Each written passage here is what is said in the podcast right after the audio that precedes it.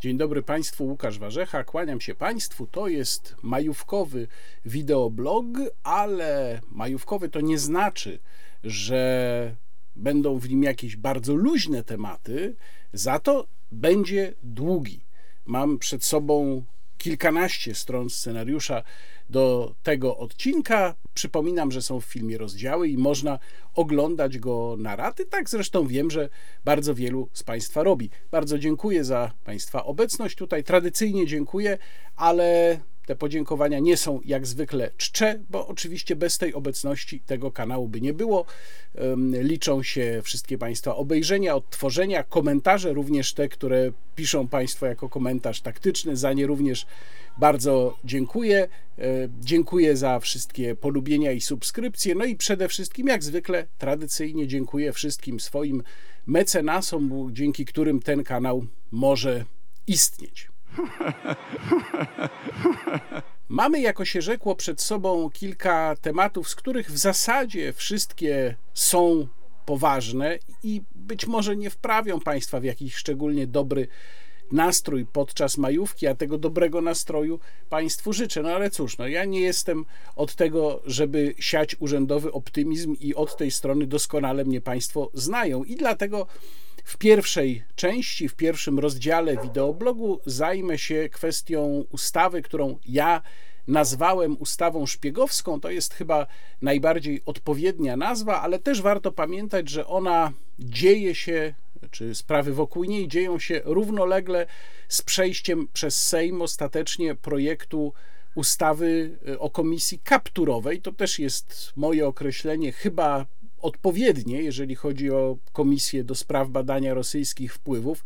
Nie będę się już w tym wydaniu wideoblogu zajmował mm, analizą tamtej ustawy i tamtego pomysłu, moim zdaniem kompletnie niekonstytucyjnego ponieważ robiłem to jeszcze dawno, dawno temu, w listopadzie, kiedy ten projekt się pojawił i tutaj e, chyba, chyba to po tej stronie ekranu się pojawia. Odsyłam Państwa do tamtego właśnie filmu, gdzie znajdą Państwo analizę projektu ustawy o tej komisji kapturowej. Jest również, był również wtedy mój tekst w, na portalu Onet, do którego link, podobnie jak do wszystkich innych tekstów, jak zwykle w wideoblogu, link w opisie filmu. Natomiast teraz grupa posłów Prawa i Sprawiedliwości z y, przedstawicielem wnioskodawców, panem posłem Jarosławem Krajewskim, przedstawiła projekt, wniosła projekt o zmianach w kodeksie karnym i w niektórych innych ustawach. Te niektóre inne ustawy to m.in. jest ustawa o służbie kontrwywiadu wojskowego, o Agencji Bezpieczeństwa Wewnętrznego i o obronie ojczyzny.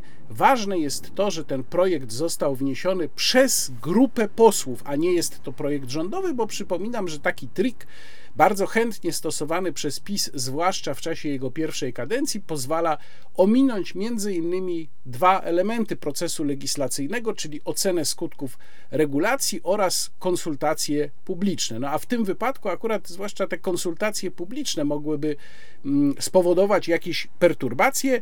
Y, o tym projekcie również napisałem y, tekst na portalu onet.pl, do niego również linkuję w opisie filmu. Projekt nie jest długi, natomiast niesie poważne zagrożenia dla swobód, wolności obywatelskich. Niektóre zapisy w nim zawarte bardzo mocno zastanawiają. Zaraz przejdę tutaj do szczegółów. Generalnie on może skutkować tym, że zwłaszcza w tych grupach ludzi, które, którzy posiadają pewną wiedzę bardziej zakulisową na temat funkcjonowania państwa i nie mówię tutaj wcale o jakichś informacjach z, klauzulą, z klauzulą niejawności.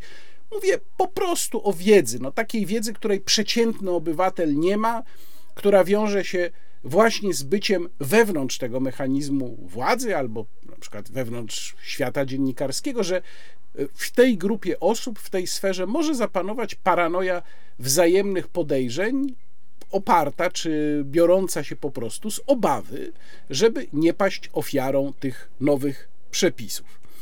Przechodząc do konkretnych zapisów projektu, i będę je tutaj analizował w takiej kolejności, w jakiej one są w projekcie umieszczone, więc y, do przepisu, który moim zdaniem jest najgroźniejszy, przejdę dopiero za chwilę, a zaczynam od dodania mm, w kodeksie karnym artykułu 112a. Ten artykuł ma być dodany po już istniejącym artykule 112 i on określa, czy miałby określać, w jakich sytuacjach polskiego obywatela, ale także obcokrajowca można ścigać z polskiego kodeksu karnego. Rozszerzono to w tym dodanym artykule e, o sferę wirtualną, on się nią zajmuje, czyli tam środki komunikacji elektronicznej i tak dalej.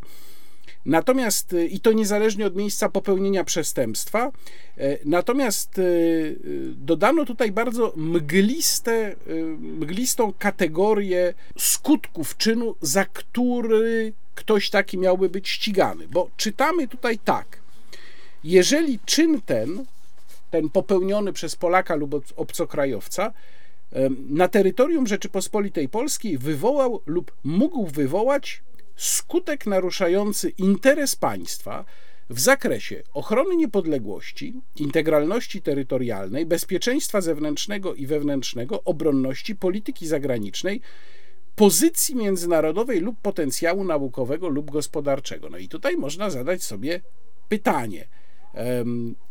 Po pierwsze, w ogóle kwestia zdefiniowania interesu państwa, to znaczy jaką kompetencję ma sąd, przed, przed którym ktoś taki by stanął, żeby definiować interes państwa w jakiś arbitralny sposób, ale o ile jeszcze w niektórych kryteriach można przyjąć, że jest to w miarę ostre, na przykład kwestia integralności terytorialnej, no powiedzmy jeszcze, że bezpieczeństwa zewnętrznego też, ale kwestia pozycji międzynarodowej, potencjału naukowego lub gospodarczego, w jaki sposób tutaj można by stwierdzić, że rzeczywiście skutek działań takiej osoby naruszył tego typu interes dotyczący pozycji międzynarodowej, no to można by powiedzieć, że jeżeli ktoś e, podważa na przykład w tekście opublikowanym w internecie wagę wizyty pana premiera Morawieckiego w Stanach Zjednoczonych, no to już narusza pozycję międzynarodową Polski.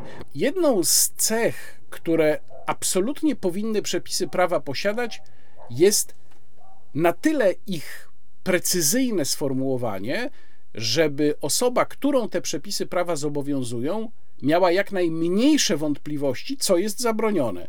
W tym wypadku te przepisy ewidentnie nie spełniają tego kryterium. Teraz przechodzę do zmian w artykule 130 kodeksu karnego, który w zasadzie został y, w tej ustawie przepisany, stworzony na nowo. To jest artykuł, który w już istniejącym kodeksie karnym zajmuje się właśnie szpiegostwem, a dokładnie używa się tam pojęcia, kto bierze udział w działalności obcego wywiadu. I tu muszę od razu wyjaśnić, bo widziałem takie wpisy y, niektórych posłów, Między innymi tak Maciej Gdula napisał do mnie na Twitterze, że to jest y, sformułowanie absolutnie nieostre, że użycie go w tej regulacji budzi poważne obawy. No, trzeba pamiętać, że ono już w kodeksie karnym jest. To nie jest jakaś nowość. W obecnej postaci artykułu 130 kodeksu karnego jest dokładnie użyte to samo sformułowanie. Kto bierze udział w działalności obcego wywiadu? Problem polega na tym, że fa z faktu, że ono już jest użyte, e, no, wynika oczywiście pewne bardzo ograniczone orzecznictwo, dlatego że takich przypadków w ogóle jest bardzo niewiele, no ale jakieś tam wynika. Natomiast to nie znaczy, że to sformułowanie w odniesieniu do działalności obcego wywiadu stało się przez to chociaż trochę jaśniejsze i przejrzystsze. Nadal może się okazać, że pojęcie brania udziału w działalności obcego wywiadu no, będzie budziło bardzo poważne spory ze względu na swoją nieprecyzyjność. W ogóle pojęcie brania udziału w kodeksie karnym pojawia się w różnych kontekstach, między innymi na przykład w kontekście brania udziału w grupie, w zorganizowanej grupie przestępczej. Ale właśnie tam, gdzie ono się pojawia, to pojawiały się też zawsze spory pomiędzy prawnikami. Co to w praktyce oznacza? Czy na przykład osoba, która się w dużej części nieświadomie przyczyniła do działania grupy przestępczej zajmującej się powiedzmy przestępstwami finansowymi, no to brała udział w działaniach tej grupy przestępczej, czyli można ją dodatkowo obciążyć w związku z takim oskarżeniem, czy też nie. W przypadku szpiegostwa, gdzie mówimy często o jakimś podchodzeniu ludzi, oszukiwaniu, manipulowaniu nimi tak, żeby nie mieli świadomości, w czym biorą udział, tym bardziej tego typu sformułowanie budzi wątpliwości. Jednocześnie wprowadza się tam zmianę dotyczącą wysokości kar, następuje podwyższenie kar, które do tej pory były do 5 lat pozbawienia wolności, do 8 lat pozbawienia wolności, y, potem pojawia się również dożywocie. No, tutaj się nie spieram. Być może takie podwyższenie kar jest konieczne. To jest osobne zagadnienie, wymiar kar. Bardziej interesuje mnie sposób, w jaki jest, mm, w jaki są sformułowane przepisy.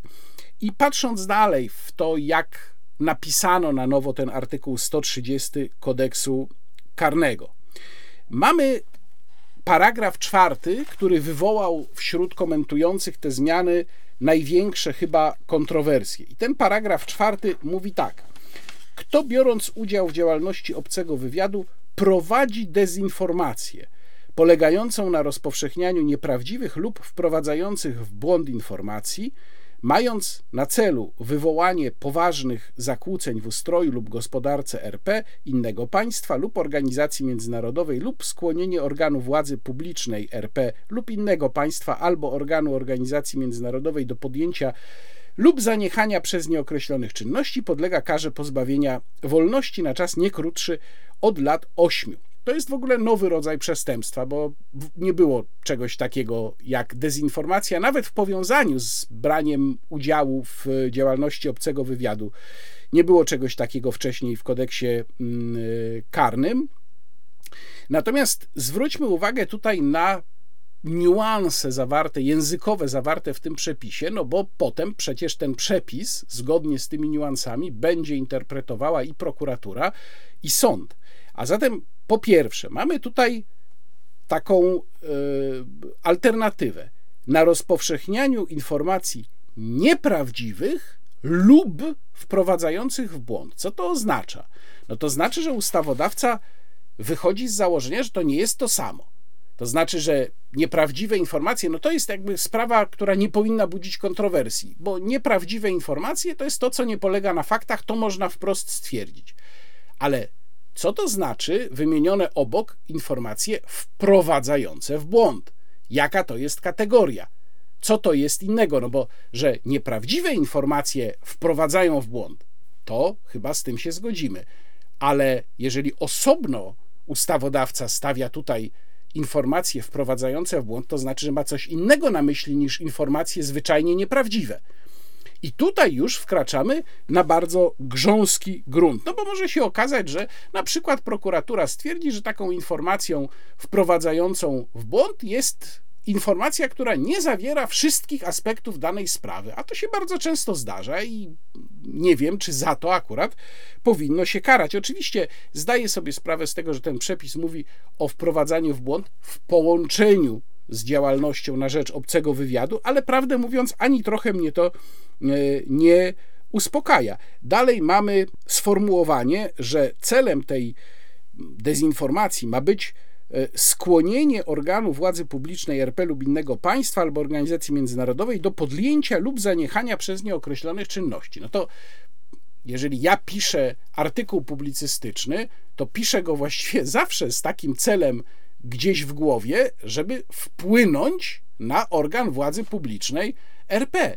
To znaczy, żeby go skłonić lub do, do podjęcia lub do zaniechania jakichś działań. No to jest generalnie cel większości wypowiedzi publicznych, więc znów sformułowanie tutaj jest, powiedziałbym, niepokojąco mm, szeroko ogarniające. Dalej mamy, i to jest bardzo groźny przepis, dalej mamy paragraf siódmy. I ten paragraf siódmy to jest chyba najgroźniejsza, najbardziej niejasna, wątpliwa i mglista zmiana, którą proponuje ustawodawca. A paragraf siódmy tego artykułu 130 kodeksu karnego brzmi tak. Kto wiadomość, której ujawnienie lub wykorzystanie może wyrządzić szkodę RP, przekazuje osobie lub innemu podmiotowi, co do którego na podstawie towarzyszących okoliczności powinien i może przypuszczać, że bierze on udział w działalności obcego wywiadu, podlega karze pozbawienia wolności od trzech miesięcy do lat pięciu.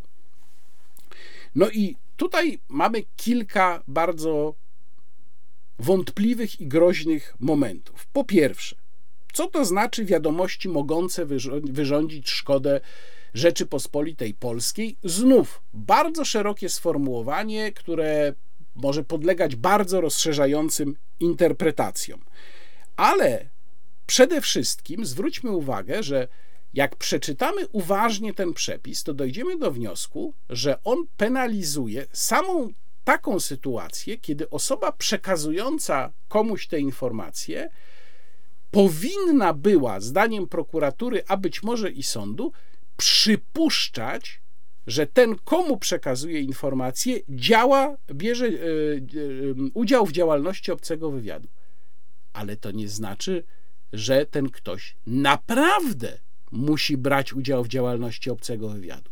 Żeby jaśniej Państwu wytłumaczyć, jaką konstrukcję prawną tu stworzono, posłużę się przykładem. I to niestety jest przykład, który może się zrealizować, jeżeli by ten przepis wszedł w życie. Wyobraźmy sobie, że mamy urzędnika państwowego Ministerstwa Obrony Narodowej, który widzi jakąś nieprawidłowość. I to taką nieprawidłowość, z którą nie może pójść nigdzie wyżej, nie może skorzystać z normalnej drogi służbowej, być może już próbował. I jedynym sposobem, żeby ta nieprawidłowość, jego zdaniem groźna dla Rzeczypospolitej, zniknęła, jest pójście z tym jako tak zwany sygnalista albo do jakiejś organizacji pozarządowej, albo do mediów. No i on idzie do, powiedzmy, że idzie do dziennikarza śledczego z tą informacją. Y, dziennikarz śledczy ją publikuje, a może nawet nie publikuje, to w tym wypadku nie ma znaczenia, ale prokuratura bierze tę sprawę na biurko i dochodzi do wniosku, że ta osoba, przekazując tę informację, która zdaniem prokuratury mogła zaszkodzić Rzeczypospolitej, bo ujawniała na przykład jakąś słabość działań Ministerstwa Obrony Narodowej, że przekazując tę informację temu dziennikarzowi śledczemu, przekazujący mógł i powinien był przypuszczać, że ten dziennikarz śledczy pracuje na rzecz obcego wywiadu. I już pyk jest podstawa do skonstruowania aktu oskarżenia a ten dziennikarz wcale nie musi pracować dla obcego wywiadu. Wystarczy, że prokuratura uzna, że przekazujący informacje powinien był tak przypuszczać. No to są przecież dwie oddzielne sprawy.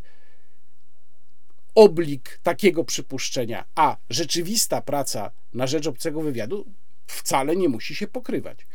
I ja powiem Państwu szczerze, że czytając ten przepis, zastanawiałem się, czy jego sformułowanie to jest skutek ignorancji i dyletanstwa polskich posłów w tworzeniu prawa, bo rzeczywiście wielokrotnie okazywało się, że prawo jest tworzone w taki sposób, że mm, no jest niejasne, sprzeczne ze sobą, że trzeba je natychmiast poprawiać. Czy też przypadkiem nie jest tak, że celowo ten przepis jest tak sformułowany, żeby dawać prokuraturze, a nawet ewentualnie sądowi podstawy do karania w sytuacji, kiedy absolutnie żadne faktyczne zagrożenie nie wynikło dla Rzeczypospolitej z działania danej osoby, ale wszystko jest po to, żeby sparaliżować proces sygnalizowania nieprawidłowości właśnie przez takich sygnalistów, zwłaszcza z wewnątrz y, rządu, na przykład właśnie dziennikarzom śledczym albo organizacjom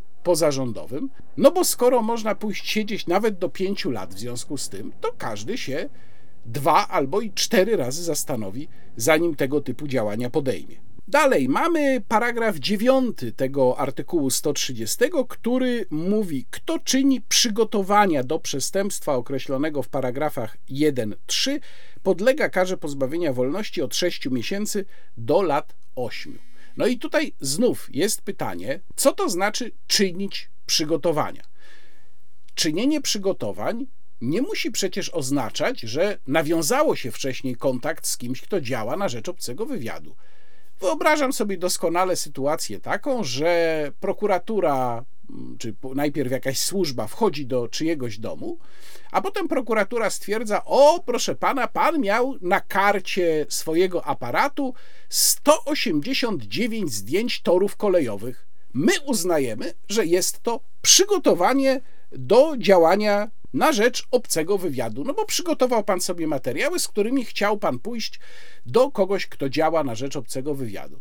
Czy to jest całkowicie niemożliwe? Nie, moim zdaniem jest to absolutnie możliwe przy takim sformułowaniu tego yy, przepisu. Wreszcie Kolejna sprawa, tutaj już mowa nie o kodeksie karnym. Oczywiście, żeby było jasne, ja nie omówiłem wszystkich zmian w kodeksie karnym, które są zawarte w ustawie. Tego jest więcej, omówiłem tylko te punkty, które budzą moim zdaniem największe wątpliwości. Ale teraz jeszcze dwa inne, dwie inne zmiany, które są w tym projekcie zawarte. Jedna dotyczy, są właściwie bliźniaczo podobne. Jedna dotyczy zmiany w ustawie o Agencji Bezpieczeństwa Wewnętrznego, druga w ustawie o służbie kontrwywiadu wojskowego. Jak powiedziałem, obie mają podobną postać i brzmi to tak. Tu przeczytam y, zmianę, która została stworzona na rzecz ustawy o ABW.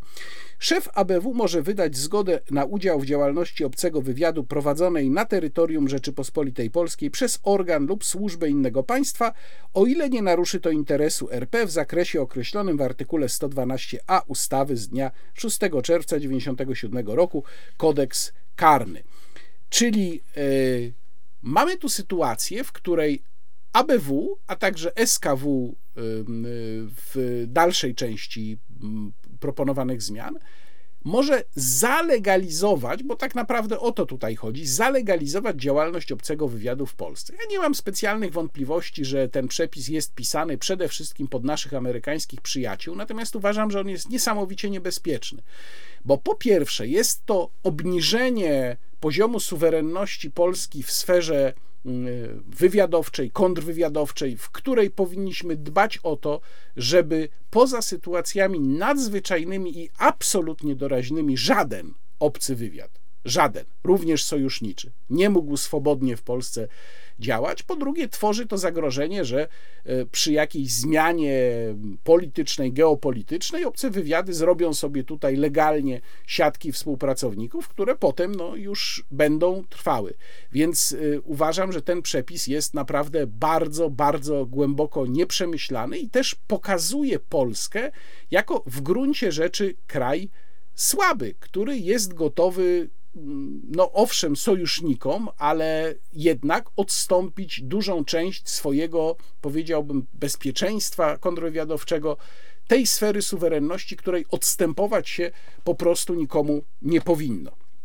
No i wreszcie wisienka na torcie to jest zmiana w ustawie o obronie ojczyzny i w tej ustawie ma zostać wprowadzony, czy właściwie przywrócony zakaz fotografowania, jak to jest y, ujęte w przepisie obiektów szczególnie ważnych dla bezpieczeństwa lub obronności państwa, jeżeli zostały oznaczone znakiem graficznym wyrażającym ten zakaz, zwanym dalej znakiem zakazu fotografowania. Dotyczy to również osób lub ruchomości znajdujących się w obiektach, czyli mamy piękny powrót do PRL-u, oczywiście powrót kompletnie bezsensowny. Za chwilę będę jeszcze o tym trochę więcej mówił przy okazji dwóch kwestii bieżących, które się pojawiły.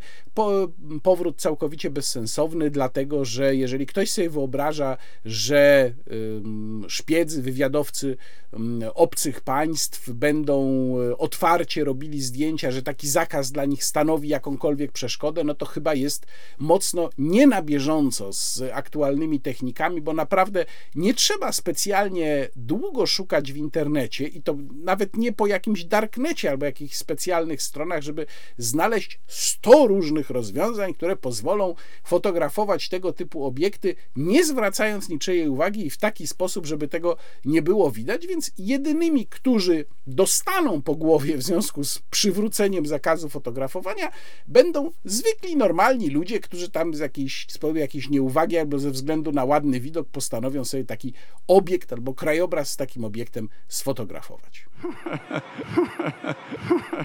Teraz dwie sprawy, które pojawiły się w ostatnim czasie, a które są częścią tej wojennej paranoi, którą mam wrażenie PiS próbuje nam tutaj coraz mocniej sprzedawać i właśnie ten omawiany przed chwilą projekt zmian przede wszystkim w kodeksie karnym jest częścią tego procesu.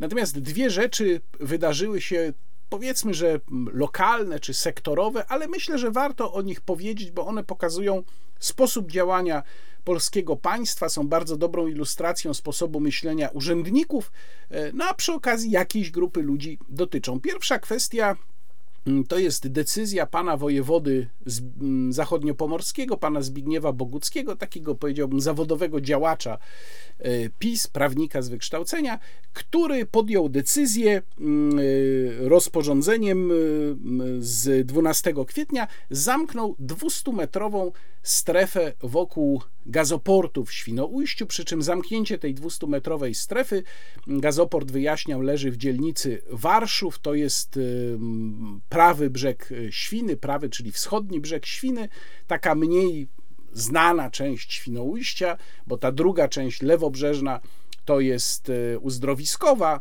ta sąsiadująca bezpośrednio z Niemcami, natomiast prawobrzeżna to jest ta część, gdzie właśnie w dzielnicy Warszów e, są dwa mm, bardzo znane zabytki Świnoujścia, w których ja zresztą byłem i to kilkakrotnie.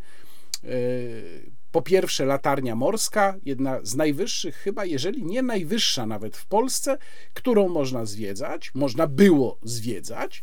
I Fort Gerharda to jest prywatne, warto to podkreślić, prywatne muzeum prowadzone przez e, fundację właśnie w dawnym e, forcie, który tam się mieścił, bardzo pięknie, elegancko, ciekawie zrobione. I to muzeum rozwija się jest tam od 25 lat. Zamknięcie tej strefy wokół gazoportu oznacza również zamknięcie ulicy ku morzu, która to ulica, żeby było śmieszniej, została wybudowana jako rekompensata za odcięcie innych dróg, które tam wcześniej były, właśnie wtedy, kiedy zaczęto budować gazoport. Czyli wybudowano gazoport, zbudowano tę ulicę ku morzu. To jest ulica zresztą złożona z płyt, nie jest to jakaś, jakaś wybitna, wielka droga, ale prowadziła taką drogą okrężną wokół gazoportu właśnie do terenów latarni morskiej w Świnoujściu i Fortu Gerharda i e, miała wynagrodzić mieszkańcom Świnoujścia, turystom brak ulicy, odcięcie ulicy poprzez budowę gazoportu, no to teraz również tę właśnie ulicę wybudowaną w ramach rekompensaty pan wojewoda był uprzejmy zamknąć. No i teraz mm, e, napisałem o tym tekst na forum Polskiej Gospodarki 24. Ten tekst miał swoje skutki, o których za chwilę opowiem. Natomiast wracając do kwestii formalnych. Otóż pan wojewoda podjął, jak powiedziałem, decyzję, wydając rozporządzenie z datą 12 e, kwietnia. Podstawą do tego rozporządzenia była znowelizowana zaledwie w styczniu, z datą 13 stycznia tego roku, ustawa o zmianie ustawy o bezpieczeństwie morskim oraz niektórych innych ustaw. I tę ustawę uchwalono, kiedy się połapano, że polska infrastruktura strategiczna nie ma odpowiedniej ochrony na poziomie przepisów ta świadomość bolesna dotarła do naszej władzuchny po tym, jak w październiku ubiegłego roku wysadzono trzy nitki e, gazociągu Nord Stream. No i wtedy nagle zrobiło się wielkie aj, waj, my tu nie mamy ochrony prawnej wystarczającej dla naszej infrastruktury krytycznej. No i jak to w piosence Kazika Lewy Czerwcowy, trzeba szybko robić coś konkretnego, bo inaczej wywloką stąd każdego. No to zrobiono tę ustawę. I teraz ciekawostka tej ustawy polega na tym, że ona zawiera konkretne odwołanie do gazoportu w Świnoujściu. To jest dosyć niezwykłe jak na akt tej rangi, no bo zwykle jest tak, że ustawa zawiera pewne generalne e, reguły, natomiast takie uściślenia jak mm, kwestia poszczególnych obiektów, których te reguły mogą dotyczyć, są zawarte już w rozporządzeniach. A tutaj mamy w ustawie wymieniony gazoport imienia Lecha Kaczyńskiego w Świnoujściu i w związku z tym można przyjąć, że posłowie, kiedy głosowali nad tą ustawą, to powinni byli przynajmniej, no ci, którzy coś mają w głowie i dbają o to, żeby nie uchwalać prawa jak leci, powinni byli jednak otworzyć sobie Google Maps i zobaczyć, jakie będą skutki, jeżeli wokół gazoportu zostanie zamknięta 200-metrowa strefa. No ale najwyraźniej nikt z nich, przynajmniej większość z nich tego nie zrobiła, W związku z czym za tą ustawą zagłosowali, a jak zagłosowali za tą ustawą, no to właśnie parę miesięcy później pan wojewoda wydał decyzję taką, jaką wydał. No i to, jak powiedziałem, ma bardzo daleko idące konsekwencje, w tym również finansowe. Turyści nie mogą dojechać do latarni morskiej, którą można było zwiedzać, no i na tym też, jak rozumiem, miasto coś zarabiało. Nie mogą dojechać do Fortu Gerharda, Fort Gerharda istnieje, jak powiedziałem, jako muzeum prywatne od 25 lat. Ja korespondowałem z szefostwem Fortu Gerharda, które no jest, który jest w dosyć rozpaczliwej sytuacji i dostałem wiadomość, że być może tę działalność po prostu trzeba będzie zamknąć, dlatego że teraz nadchodzą najlepsze zwykle dla Fortu Gerharda miesiące. To jest oczywiste. E, miesiące letnie, majówka, wtedy, kiedy ta e, placówka na siebie zarabiała, a przecież koszty to jest naprawdę ogromny teren. Kto z Państwa tam był, to wie. Te koszty są naprawdę duże. Y, I w tym momencie no, po prostu lwia część przychodów odpadnie. Plus jeszcze ponoszą stratę mm, właściciele pensjonatów, których y, lokatorzy, goście nie mogą się dostać na najbliższą plażę, bo tam właśnie prowadziła droga ulicą ku morzu. No, w jakiejś takiej dosyć desperackiej próbie mm, sprostania tym problemom podobno lasy państwowe dopuściły przejście przez swój teren. Da się tam dojść na plażę, ale już droga do latarni morskiej i do Fortu Gerharda to jest na tyle długa trasa, że kto się tam wybierał, no to raczej piechotą tam nie dojdzie, bo to by trzeba przejść naprawdę bardzo duży kawał. To jest dobrych kilka kilometrów od miejsca, gdzie można by pozostawić samochód. Są podobno jakieś plany, żeby na majówkę um, uruchomić um, transport wodny do tego cypelka takiego, gdzie jest Fort Gerharda i latarnia morska, ale jak to konkretnie ma wyglądać, nie wiadomo. Na razie największe szanse na takim y, transporcie y, drogą wodną największe szanse na zarobek na tym ma niemiecka firma, która ma tam taką swoją białą flotę pływającą właśnie w okolicach Świnoujścia, więc tu przy okazji jeszcze pan mm, wojewoda mm, Bogucki się przysłużył Niemcom, prawda? Ale jak to zwykle bywa z tymi naszymi pisowskimi patriotami. E, krótko mówiąc, zdezorganizowano życie dużej części Świnoujścia, kompletnie właśnie nie zwracając uwagi na uboczne skutki tej decyzji, którą pan wojewoda podjął. Tutaj chciałbym wspomnieć, że w sieci jest petycja e, protestująca przeciwko zamknięciu tej strefy, ale też podkreślająca, że ważne jest zapewnienie bezpieczeństwa, to chyba dla każdego jest oczywiste, e, bezpieczeństwa gazoportu. E, te petycje można podpisywać. Link do petycji umieszczam w opisie filmu. E, z moich informacji wynika, że pan wojewoda pojawił się w Świnoujściu, uwaga, dwa dni przed wprowadzeniem zakazu ruchu w tej strefie. Nie było żadnych prób poszukiwania mniej uciążliwego rozwiązania. Nawet pan wojewoda nie skorzystał z możliwości, które e, daje mu ustawa, bo ustawa mówi o tym, że można wokół gazoportu zamknąć strefę do 200 metrów. Pan wojewoda zamknął po prostu jak 200 metrów. No to tak jak mówię, wszystkie takie rzeczy przez obecną władzę są zawsze robione cepem i młotem. Ona po prostu nie jest zdolna do jakichkolwiek chirurgicznych ruchów. Cepem i młotem. E, pan wojewoda Bogucki, wspominałem już wcześniej, że była mm, e, reakcja na mój tekst. Na FPG24 pan wojewoda Bogucki zareagował bardzo alergicznie. Tutaj Państwo widzą, jakiego alergicznego tweeta napisał, natomiast potem zadeklarował, że on jest gotów do rozmowy, do odpowiedzi na pytania. No więc dobrze, ja mm, sformułowałem pytania i wysłałem je do pana wojewody, i było to w 17 e, kwietnia, czyli w poniedziałek. No, minęło już od tego czasu 5 e, dni z górą. Odpowiedzi nie mam, nie mam też potwierdzenia, że te pytania dotarły. Być może pan wojewoda ma po prostu problem z odpowiedzią na moje pytania, ale ja je państwu przeczytam. Po pierwsze, jakie konkretnie względy zdecydowały o zamknięciu strefy wokół gazoportu?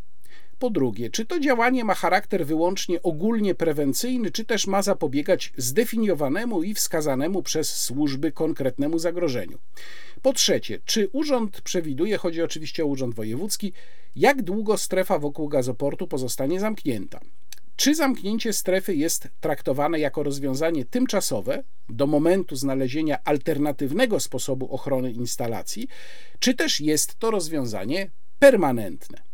Jeśli ma to być rozwiązanie permanentne, czy urząd zamierza zaangażować się w poszukiwanie rozwiązania problemu, jaki powoduje ono dla zainteresowanych?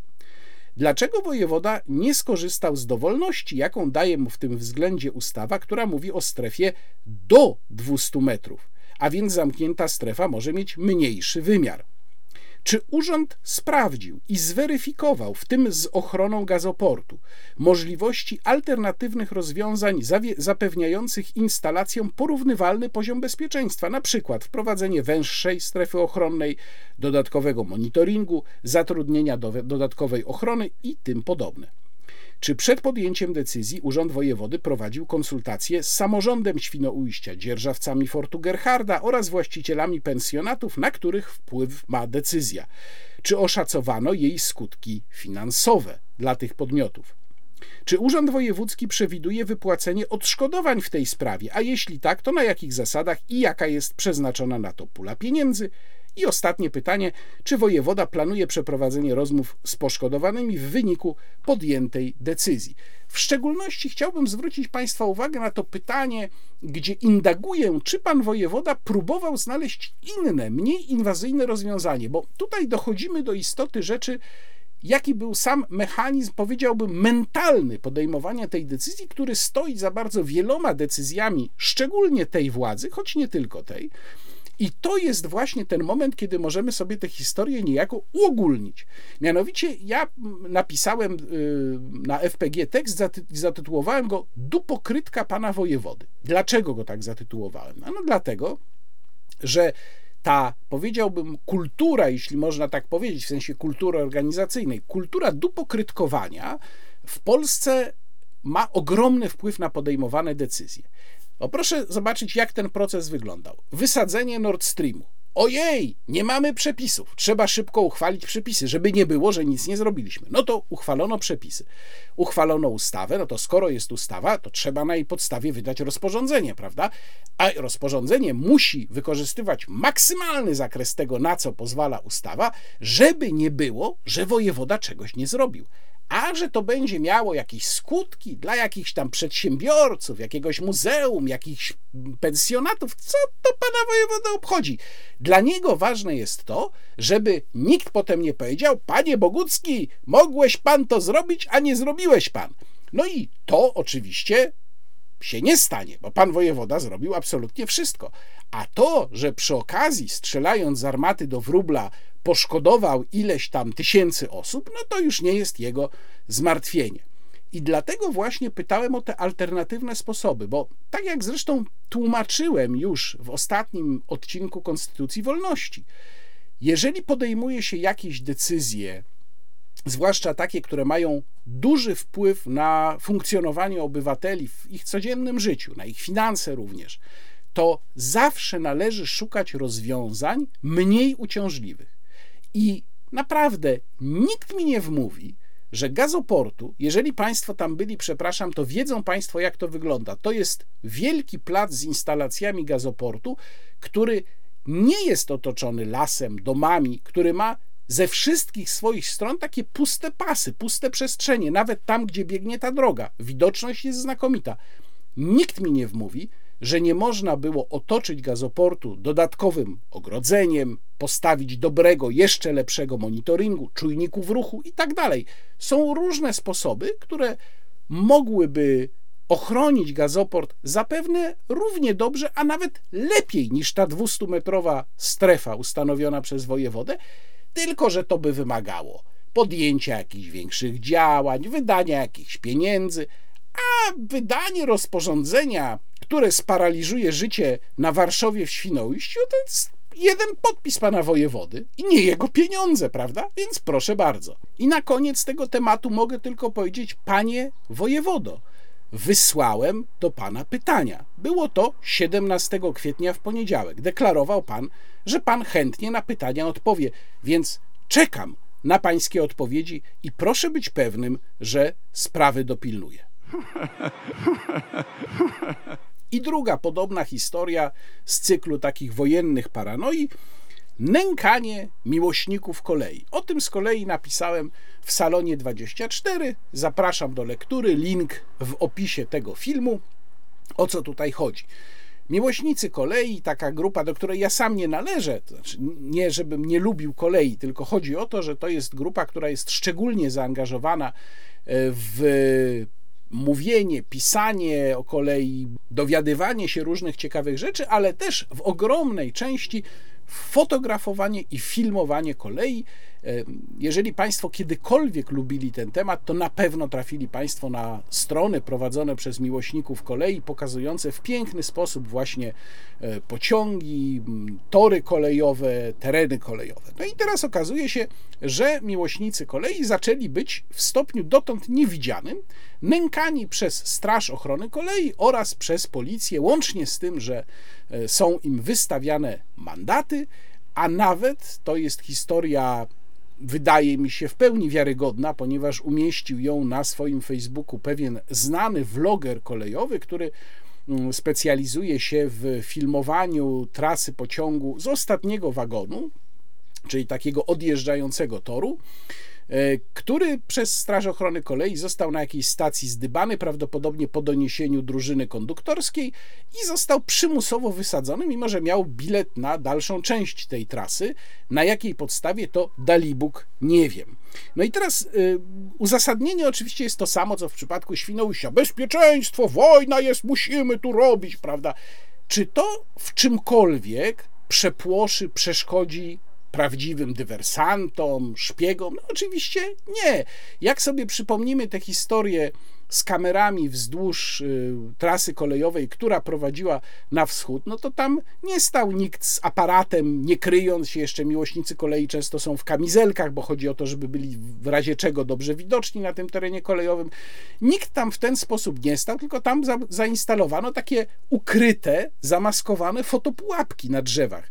I jeżeli ktoś będzie chciał robić zdjęcia w celach na przykład dywersyjnych, polskim terenom kolejowym czy pociągom, to oczywiście zrobi to, niezależnie od tego, ile by patroli SOK wysłano, żeby gonili miłośników kolei. Oczywiście to zrobi. To jest dokładnie taki sam mechanizm, jak z uzasadnianiem sprzeciwu wobec jakiejkolwiek liberalizacji prawa do posiadania broni. Jak zliberalizujemy, to przestępcy będą mieli broń. Nie, przestępcy i tak będą mieli broń. Wszelkie zakazy uderzają tylko w uczciwych ludzi. I to jest dokładnie identyczna sytuacja. Jak to wygląda teraz z formalno-prawnego punktu widzenia? Ja skierowałem do polskich linii kolejowych, no bo one odpowiadają za tereny kolejowe, skierowałem do polskich linii kolejowych e, pytania. E, ostatnio się często zajmuję kierowaniem pytań do różnych instytucji i te pytania brzmiały następująco. Czy PKP PLK podjęły systemowe działania wobec miłośników kolei zajmujących się fotografowaniem lub filmowaniem? Jeśli tak, to jaki jest tego powód, zakres, skala? Czy te działania, w szczególności działania SOK, odbywają się na podstawie formalnie wydanych przez zarząd PKP PLK dyspozycji? Komu takie dyspozycje zostały wydane, jaka jest ich treść i podstawa prawna? Jeśli takie działania zostały podjęte, to czy jest to inicjatywa zarządu PKP PLK, czy też wynika to z interwencji zewnętrznej, na przykład ABW? Na jakiej podstawie prawnej działają funkcjonariusze SOK, domagając się zaprzestania utrwalania obrazu i zatrzymując osoby dokonujące takiego utrwalania? Czy zarząd PKP PLK zamierza w tej sprawie zwrócić się do środowiska miłośników kolei, podjąć z nim jakiś dialog, w jasny sposób zakomunikować, jak wygląda sytuacja? No, oczywiście, jak to prawie zawsze bywa, jeszcze zobaczą Państwo przykład tego w dalszej części tego wideoblogu e, dostałem odpowiedzi tak mniej więcej na 30% tego, o co zapytałem. E, no ale to i tak nie jest tak źle. Mianowicie pani Magdalena Janus z zespołu prasowego PKP PLK odpisała mi tak. Tereny kolejowe są miejscem, po którym poruszać się mogą tylko do tego uprawnieni pracownicy. Osoby zatrzymane na nielegalnym przechodzeniu przez tory, przebywające w miejscach niedozwolonych lub korzystające bez uprawnienia z infrastruktury kolejowej narażają się na mandat. Kwestie dotyczące wstępu na obszar kolejowy regulują następujące przepisy. Ustawa o transporcie kolejowym z 28 marca 2003 roku, rozporządzenie ministra infrastruktury z 6 kwietnia 2021 roku w sprawie przepisów porządkowych obowiązujących na obszarze kolejowym w pociągach i innych pojazdach kolejowych oraz w pomieszczeniach przeznaczonych do obsługi podróżnych korzystających z transportu kolejowego na dworcach kolejowych oraz uchwała numer ten i ten y, zarządu PKP PLK z 20 listopada 2019 roku w sprawie wprowadzenia instrukcji zasady wstępu na obszar kolejowy zarządzany przez PKP Polskie Linie Kolejowe SA. No oczywiście wewnętrzna instrukcja firmy nas nie interesuje, interesuje nas ustawa i rozporządzenie. I tu warto y, odnotować, że w rozporządzeniu nie ma, w ustawie również nie, nie ma ani ani słowa na temat fotografowania kolei. Także to w ogóle nie może być przedmiotem interwencji jakiejkolwiek służby, bo tutaj w ogóle nie ma takiego zakazu. Nie ma, pisze dalej pani Janus, formalnego zakazu wykonywania zdjęć linii kolejowych, jeśli osoba wykonuje zdjęcia w miejscu publicznie dostępnym. Mając na względzie wprowadzenie przez prezesa Rady Ministrów stopni alarmowych zagrożenia terrorystycznego, filmowanie i fotografowanie infrastruktury kolejowej wraz z publikacją zarejestrowanych nagrań Stanowisk posterunków ruchu szlaków kolejowych wraz z towarzyszącą infrastrukturą kolejową może stanowić poważne zagrożenia związane z wykorzystaniem do nielegalnych działań tego rodzaju materiałów przez różnego rodzaju organizacje lub podmioty zewnętrzne, które oczywiście, dodam od siebie, w żaden inny sposób nie mogą wejść w posiadanie tych informacji. Na przykład nie mogą sobie tego sprawdzić na Google Maps. W związku z powyższym mogą wystąpić również wzmożone patrole funkcjonariuszy SOK na stacjach i przystankach oraz szlakach kolejowych, a osoby poruszające się po terenach kolejowych, które nie są ogólnodostępne w przypadku ich ujęcia, narażają się na sankcje określone we właściwych przepisach. W razie potrzeby zebrania materiałów dotyczących kolei wymagających wejścia na tereny niedostępne dla podróżnych należy uzyskać zgodę właściciela obiektu lub zarządzającego terenem. I tu kilka moich uwag. Po pierwsze, tereny kolejowe czasem są oznaczone i odgrodzone, ale czasem nie są. Bardzo często nie są i nawet powiedziałbym, że w większości przypadków nie są, ponieważ nikt przecież nie ma pojęcia, gdzie wzdłuż torów kończy się teren kolejowy, a gdzie się zaczyna, bo tory w Polsce generalnie nie są odgrodzone. Więc czy można w ogóle wymagać od obywateli, żeby e, przestrzegali zakazu wchodzenia na teren kolejowy, jeżeli nie ma żadnego sposobu poza może mapami geodezyjnymi, żeby się zorientować, gdzie ten teren kolejowy się zaczyna. Druga kwestia. Jeżeli ktoś fotografuje infrastrukturę kolejową i powiedzmy jest 20 metrów od toru na terenie kolejowym, a przesunie się 21 metrów od toru, już będzie poza terenem kolejowym i zrobi dokładnie to samo zdjęcie. Więc jaki tutaj sens ma interwencja jakichkolwiek służb. Zatem po raz kolejny okazuje się, że działa tu mechanizm dupokrytki. Po prostu na kolejnych szczeblach administracji ludzie muszą mieć papier, że coś zrobili. To może być kompletnie bez sensu, może niczemu nie służyć, może nie, nie mieć żadnych rzeczywistych i pożytecznych dla państwa skutków, ale musi być zrobione. Coś trzeba zrobić i to jest dokładnie, dokładnie ten mechanizm. Więc to, co ja mogę doradzić tym spośród moich widzów, którzy są miłośnikami kolei i chcieliby swoją działalność kontynuować, to dokładnie przeczytać przepisy i dokładnie egzekwować swoje prawa. Nie ma generalnego zakazu fotografowania kolei, jeżeli się jest poza terenem kolejowym. Nie wyobrażam sobie, żeby Straż Ochrony Kolei kogokolwiek wyrzucała z pociągu za robienie zdjęć w pociągu. To nie jest, proszę Państwa, zabronione. Jeżeli ktoś podejmuje taką interwencję wobec obywatela, to niech poda podstawę prawną.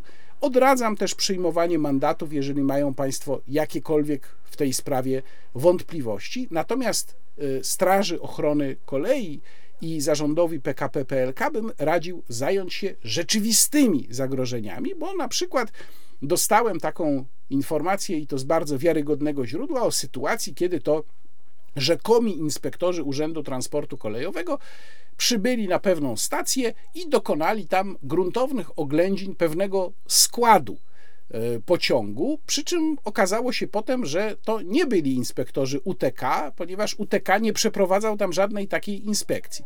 No tylko, że to nie jest wina mm, miłośników kolei, to jest wina pracowników stacji, którzy nie sprawdzili Y, na przykład nie poprosili tych rzekomych urzędników o legitymacje służbowe.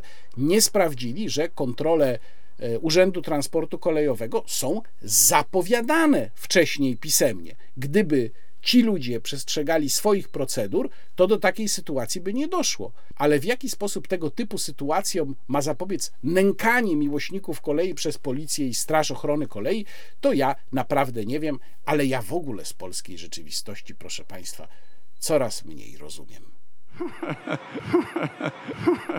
Teraz prawdopodobnie najdłuższy z rozdziałów tego wideoblogu, w którym omówię expose.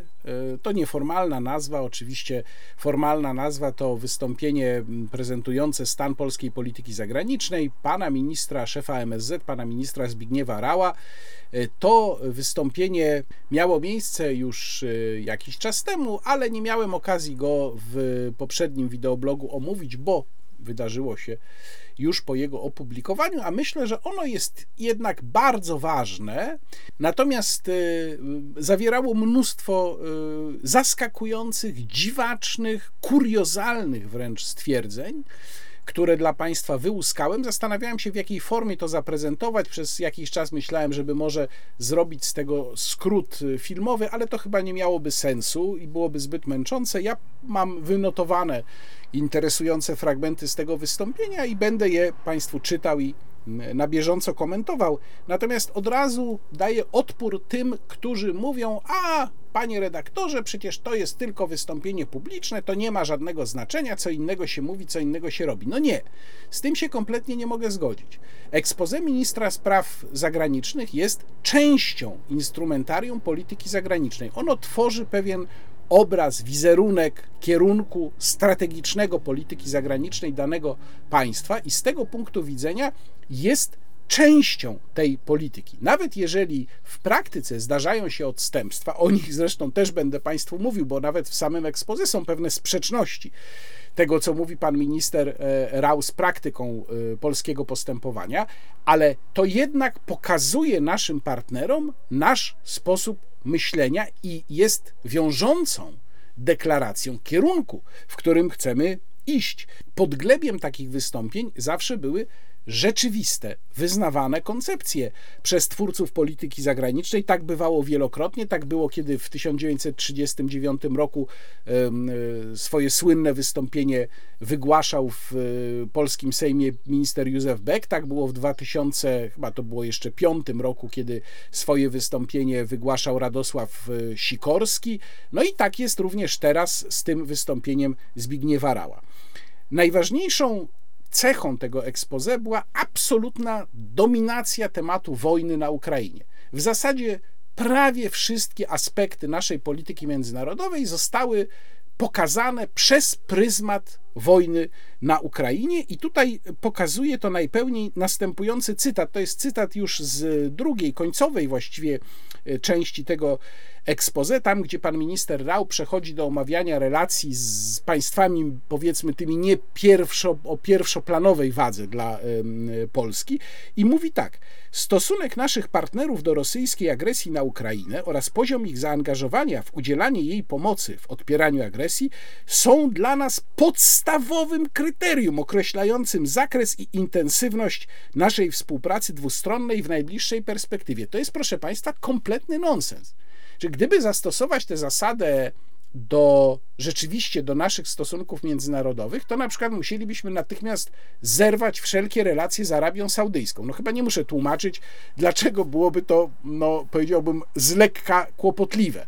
Yy, musielibyśmy chyba mm, uznać za persona non grata panią ambasador Węgier. No mnóstwo takich kroków musielibyśmy podjąć, ale w ogóle taka deklaracja, że podstawowym kryterium dla Polski. Będzie stosunek w, w budowaniu relacji, będzie stosunek do wojny na Ukrainie, zamyka nam drogę do różnych kontaktów, ale też pokazuje, jak bardzo monotematyczna w swojej polityce zagranicznej jest Polska. Że my wszystko chcemy widzieć przez pryzmat wojny na Ukrainie. Pod tym względem to wystąpienie było bardzo charakterystyczne i moim zdaniem bardzo yy, kontrproduktywne, tak naprawdę szkodliwe dla polskiego wizerunku. Zresztą sam minister Rał y, zaprzeczył, w tym samym wystąpieniu zaprzeczył takiemu podejściu, bo mówił na przykład o dobrych kontaktach z państwami BRICS, poza Rosją oczywiście. Y, specjalne akapity poświęcił relacjom y, z Brazylią i z Indiami. To są państwa BRICS i to są państwa, które no, trudno tutaj mm, uznać za specjalnie mocno wspierające Ukrainę w tym konflikcie. Przechodzę teraz do omówienia konkretnych fragmentów expose. Będzie tego sporo, no ale jak powiedziałem, expose było wyjątkowo długie. Transkrypcja tego wystąpienia ma ponad 50 stron. Mówi pan minister tak: Jesteśmy realistami, dlatego nie wierzymy w możliwość zawarcia kompromisu między wolnością a zniewoleniem. To jest lekcja, którą wynieśliśmy z XX wieku i będziemy o niej pamiętać. Z taką świadomością prowadzimy rozmowy z administracją prezydenta Bidena na temat amerykańskich koncepcji takiego ukształtowania architektury bezpieczeństwa w naszej części Europy po zakończeniu wojny rosyjsko-ukraińskiej. Otóż nie, proszę Państwa, to nie jest realizm. To nie ma z realizmem nic wspólnego, ponieważ y, pan minister stawia tutaj, mówiąc, nie wierzymy w możliwość zawarcia kompromisu między wolnością i zniewoleniem, stawia tutaj na pierwszym miejscu pewnego rodzaju kryterium etyczne, a nie kryterium realnych korzyści państwa. Ja już podałem tutaj jeden przykład. Kraj, który, no, powiedziałbym, z wolnością ma bardzo duże problemy Arabia Saudyjska. Jeden w tej chwili z najważniejszych partnerów biznesowych Rzeczypospolitej Polskiej. W dodatku kraj, który dosyć mocno zaangażował się w tej wojnie po stronie Rosji. No to ja pytam, jak to się ma do tej deklaracji pana ministra Rała? Y, dalej, mamy, tutaj już nie, nie, nie, cytuję konkretnie, ale y, mamy tam fragmenty będące jakąś taką hołdowniczą oracją wobec Ukrainy. Dosłownie taki akapit jest również w tym, w tym expose. Nie wiem po co to jest potrzebne w wystąpieniu, które ma omawiać w sposób chłodny i realny kierunki polskiej polityki zagranicznej. Jakieś hołdy pod adresem Ukrainy są moim zdaniem zupełnie zbędne. Dalej, mówi pan minister tak. Chcemy przed lipcowym szczytem w Wilnie zatwierdzić nowy model sił sojuszu, który zapewni zdolność do obrony terytorium NATO od pierwszego dnia agresji. Po decyzjach podjętych przez NATO w odpowiedzi na rosyjską agresję na Ukrainę, wiarygodność tej misji jeszcze bardziej wzrosła. To jest ważny fragment i akurat z tym się zgadzam, że to jest dobra decyzja i dobrze, że NATO tutaj swoją koncepcję zmienia. Dalej pojawia się też postulat wypowiedzenia deklaracji NATO-Rosja z 1997 roku i z tym się również zgadzam, dlatego że prawdę mówiąc już dawno temu pisałem, że ten akt w warunkach nawet jeszcze sprzed 24 lutego nie miał już racji bytu. Każda umowa międzynarodowa jest zawierana z takim zastrzeżeniem rebus sic stantibus, czyli ona obowiązuje do momentu, do kiedy okoliczności zewnętrzne zasadniczo się nie zmienią. Okoliczności zewnętrzne w kwestii, mm, czy stanowiące kontekst dla aktu NATO-Rosja z 1997 roku zmieniły się już bardzo, bardzo mocno od tamtego czasu i dalsze trwanie przy tym dokumencie nie miało sensu. Więc tutaj, w tych dwóch sprawach, zgoda z panem ministrem Rałem. Dalej, y, i to nie jest jedyny fragment, kiedy takie zastrzeżenie się pojawia. Tym samym, mówi pan minister, podkreślę to raz jeszcze, nie uznajemy żadnych koncepcji dzielenia Europy na strefy wpływów. Będziemy wspierać Ukrainę w jej staraniach o dołączenie do sojuszu i cieszymy się z przystąpienia do sojuszu Finlandii, a wkrótce także Szwecji. Otóż strefy wpływów są faktem. I jakkolwiek dużo razy pan minister nie mówiłby tutaj, że my się nie zgadzamy ze strefami wpływów, tam w innym miejscu jeszcze będzie mowa też o tym, że USA są przeciwne strefom wpływów. No to jest po prostu nieprawda. Świat, jak spojrzeć na jego, że tak powiem, geopolityczną mapę, jest podzielony na strefy wpływów. I pytanie brzmi, jeżeli jest się państwem na miarę Polski, które nie jest w stanie wytworzyć własnej strefy wpływów, w której strefie wpływów my się znajdziemy. Natomiast twierdzenie, że w ogóle nie ma podziału na strefy wpływów, czy też być go nie może i można to po prostu zlikwidować, czy działać przeciwko temu, no jest dziecinadą oczywiście, jest fantasmagorią.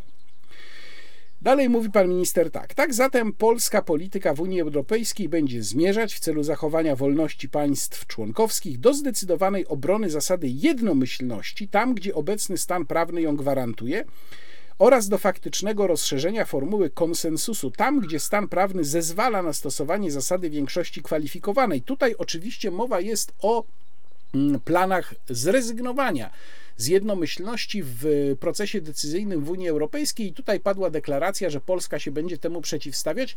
Znów powiem słusznie, tutaj się absolutnie zgadzam z linią polityki, o której mówi pan minister Rał. Jak wielokrotnie mówiłem, wprowadzenie zasady głosowania we wszystkich w zasadzie miejscach tam, gdzie w tej chwili jest jeszcze zasada jednomyślności, oznacza przekształcenie po cichu Unii Europejskiej w twór federalny, więc rzeczywiście tutaj godzić się nie powinniśmy. E, dalej mm, mówi pan minister w innym już miejscu tak. Przykładowo, w 1815 roku, w drodze postanowienia zawartego na Kongresie Wiedeńskim Pokoju Europejskiego, utworzono Królestwo Polskie złączone Unią Personalną z Rosją. Polacy uzyskali symboliczną autonomię polityczną, edukacyjną i prawo do własnej polskiej armii, ale wszystko to stało się bez ich udziału i woli. Autonomią mogli cieszyć się wyłącznie w ramach rosyjskiego imperium. Podobne pozorne przywileje otrzymali Polacy w księstwie poznańskim, pozostającym w składzie Prus, a na miastkę wolności mieszkańcy Krakowa.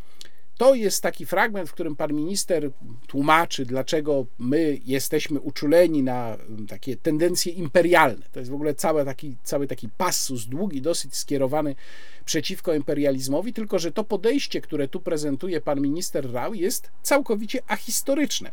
Po pierwsze, kryterium samostanowienia narodów w tamtym czasie po prostu nie istniało. Ono zaczęło dopiero się pojawiać w okresie wiosny ludów. E, Polska w dużej mierze sama sprowadziła na siebie rozbiorowe nieszczęścia, a autonomia Królestwa Polskiego, o której z taką pogardą tutaj mówi pan minister Rau, e, zwłaszcza w okresie panowania cara Aleksandra I, no była autentycznie całkiem wysoka. E, poza tym warto zauważyć, że pomiędzy zasadą samostanowienia narodów, a zasadą nienaruszalności granic, no przecież dwie, jedne z, z podstawowych zasad y, Karty Narodów Zjednoczonych, no istnieje dosyć jednak wyraźna sprzeczność, której to sprzeczności nikt do tej pory jakoś przekonująco nie był w stanie wytłumaczyć, a widzimy ją wszędzie tam, gdzie pojawiają się jakieś tendencje do Y, właśnie samostanowienia, no od kraju Basków począwszy, na fatalnym przykładzie Kosowa y, skończywszy. Kolejny cytat z ekspoze pana ministra. Cel pierwszy, nasz cel, w sensie polskiej polityki zagranicznej, sprowadza się do podmiotowości każdego państwa regionu, a przede wszystkim do podmiotowości regionu jako całości. Tylko wtedy możliwa jest wspólna odpowiedzialność za los wszystkich naszych państw i solidarność z każdym z nich. Imponująca solidarność większości państw regionu z walczącą z rosyjskim agresorem Ukrainą wskazuje, iż polityka ta może liczyć na sukces. Stoi za nim wspólne historyczne doświadczenie wskazujące na to, że pozbawienie niepodległości jednego państwa regionu nieuchronnie prowadzi do utraty niepodległości przez pozostałe. Po pierwsze, nie bardzo widzę tę prawidłowość, o której mówi e, pan minister. Po drugie, w dużej mierze uważam, że takie próby budowania przekonania o jedności regionu. Pan minister mówi tu o Europie Środkowej czy Środkowo-Wschodniej. Budowania jedności regionu, czy przekonania o jedności regionu na podstawie stosunku do wojny na Ukrainie są kompletnie złudne. W istocie państwa mają bardzo różne interesy. To jest trochę tak, gdyby sięgnąć po taką analogię, jak z nieudanymi próbami budowy partii kierowców Kierowcy są bardzo prześladowaną, naciskaną, dojoną na wszystkie sposoby grupą, ale jednocześnie ten element spajający ich wszystkich, czyli właśnie posiadanie samochodu, y, jest tylko jeden, a elementów dzielących czyli poglądy polityczne, zamożność, klasa społeczna i tak dalej, jest tak dużo, że przeważają te elementy dzielące. Dlatego nigdy nie udało się zbudować partii kierowców. I tu jest bardzo podobnie. Jest jeden element łączący w postaci generalnie podobnego, ale też na różnych poziomach stosunku do wojny na Ukrainie, który się sprowadza do stwierdzenia takiego no bardzo, bardzo ogólnego. Chcemy, czy chcielibyśmy, czy taki jest nasz preferowany cel, żeby Rosja nie była w stanie opanować całej Ukrainy, ale to jest bardzo słabe spoiwo. O wiele za słabe do tego, żeby tworzyć na tej podstawie, budować na tej podstawie jedność całego tego regionu. Dalej mówi pan minister tak. W polityce wobec państw o większym potencjale politycznym czy ekonomicznym Polska zawsze powinna stawać po stronie mniejszych i historycznie boleśnie doświadczonych państw Europy Środkowej i Wschodniej i sceptycznie podchodzić do ofert uczestnictwa w konstelacjach politycznych, w których rola Polski miałaby się sprowadzać do reprezentowania w regionie interesów i politycznych koncepcji państw z tradycjami dominacji. Kompletnie bezsensowny dogmatyzm. Dlaczego pan minister deklaruje, że my coś zawsze powinniśmy robić, że istnieje jakaś absolutna reguła postępowania, która ma być kompletnie niezależna od okoliczności? Tego typu dogmatyzm w stosunkach międzynarodowych jest bardzo szkodliwy. Mogą być okoliczności, w których takie postępowanie, o jakim mówi pan minister, będzie dla Polski korzystne i wtedy działajmy w ten sposób, a mogą być sytuacje, w których postępowanie odwrotne będzie korzystne. I nie widzę naprawdę żadnego powodu, dla którego mielibyśmy ten wariant odrzucać z góry. Zresztą temu stwierdzeniu zaprzecza fakt, że Polska w tej chwili jest reprezentantem w regionie interesów amerykańskich. No przecież Stany Zjednoczone to również jest państwo z tradycjami dominacji i my reprezentujemy w tej chwili w regionie jego interesy. No, czyli widocznie są państwa z tradycjami dominacji złe, to wiemy które, i dobre, to też wiemy które. I teraz uwaga, proszę się trzymać, bo to jest jeden z największych odlotów w tym wystąpieniu. Ten, kto mieni się członkiem koalicji wolnego świata przeciwko imperializmowi i autokracji, musi udać się do Kijowa i okazać solidarność walczącemu z najeźdźcą narodowi ukraińskiemu. Daję słowo, nie wymyśliłem sobie tego. Naprawdę to są słowa pana ministra Rała, czyli taki test. No to teraz zastanówmy się, ilu przywódców na świecie tego testu nie zdało jeszcze. Nawet nie zdali go przywódcy tych państw, o których ciepło mówi w tym samym wystąpieniu pan minister Rał. Na przykład przywódcy Brazylii czy Indii, z którymi to krajami, dobrymi stosunkami pan minister się chwali w dalszej części wystąpienia, też tego testu nie zdali. No to chyba powinniśmy z nimi zerwać relacje. Oczywiście ktoś powie, ja tutaj przesadzam, ale ja tylko wskazuję, jak absurdalny i źle brzmiący jest taki maksymalizm moralny wplatany do wystąpienia o polityce zagranicznej on po prostu będzie niespójny, będzie ostentacyjnie niespójny z tymi bardziej realistycznymi momentami i fragmentami takiego wystąpienia. No i dalej mamy kwestię Węgier. Ubolewamy nad faktem, że Polska i Węgry fundamentalnie inaczej postrzegają rosyjską agresję na Ukrainę, zarówno jej przyczyny, jak i pożądany scenariusz jej zakończenia. Ta rozbieżność dotyczy żywotnego interesu Polski i całej Europy, dlatego będziemy przekonywać naszych węgierskich partnerów do nowego spojrzenia na naturę zagrożenia ze strony Rosji, by móc w pełni wykorzystać potencjał naszych relacji i je pogłębiać. Węgry realizują swój interes tak, jak je rozumie ekipa rządząca Węgrami i moim zdaniem takie e, patrzenie z góry i pouczanie Węgrów, no wy tam źle robicie, my tu dobrze robimy, my wam powiemy jak robić, niczego oczywiście nie przyniesie, niczego konstruktywnego.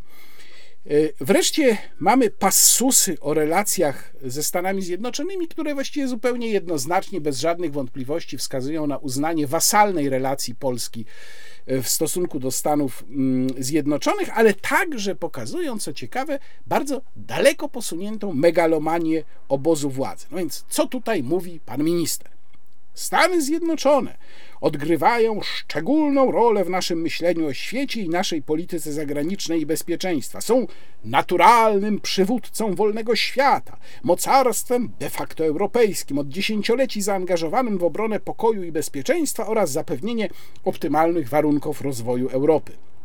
Sojusz polsko-amerykański zawsze był, jest i będzie jednym z fundamentów bezpieczeństwa Europy, gdyż jest on oparty nie tylko na wspólnocie strategicznych interesów, ale także zbliżonym postrzeganiu polityki międzynarodowej, dążeniu do jej demokratyzacji, odrzuceniu imperializmów, koncertu mocarstw i stref wpływów, a przede wszystkim umiłowaniu wolności.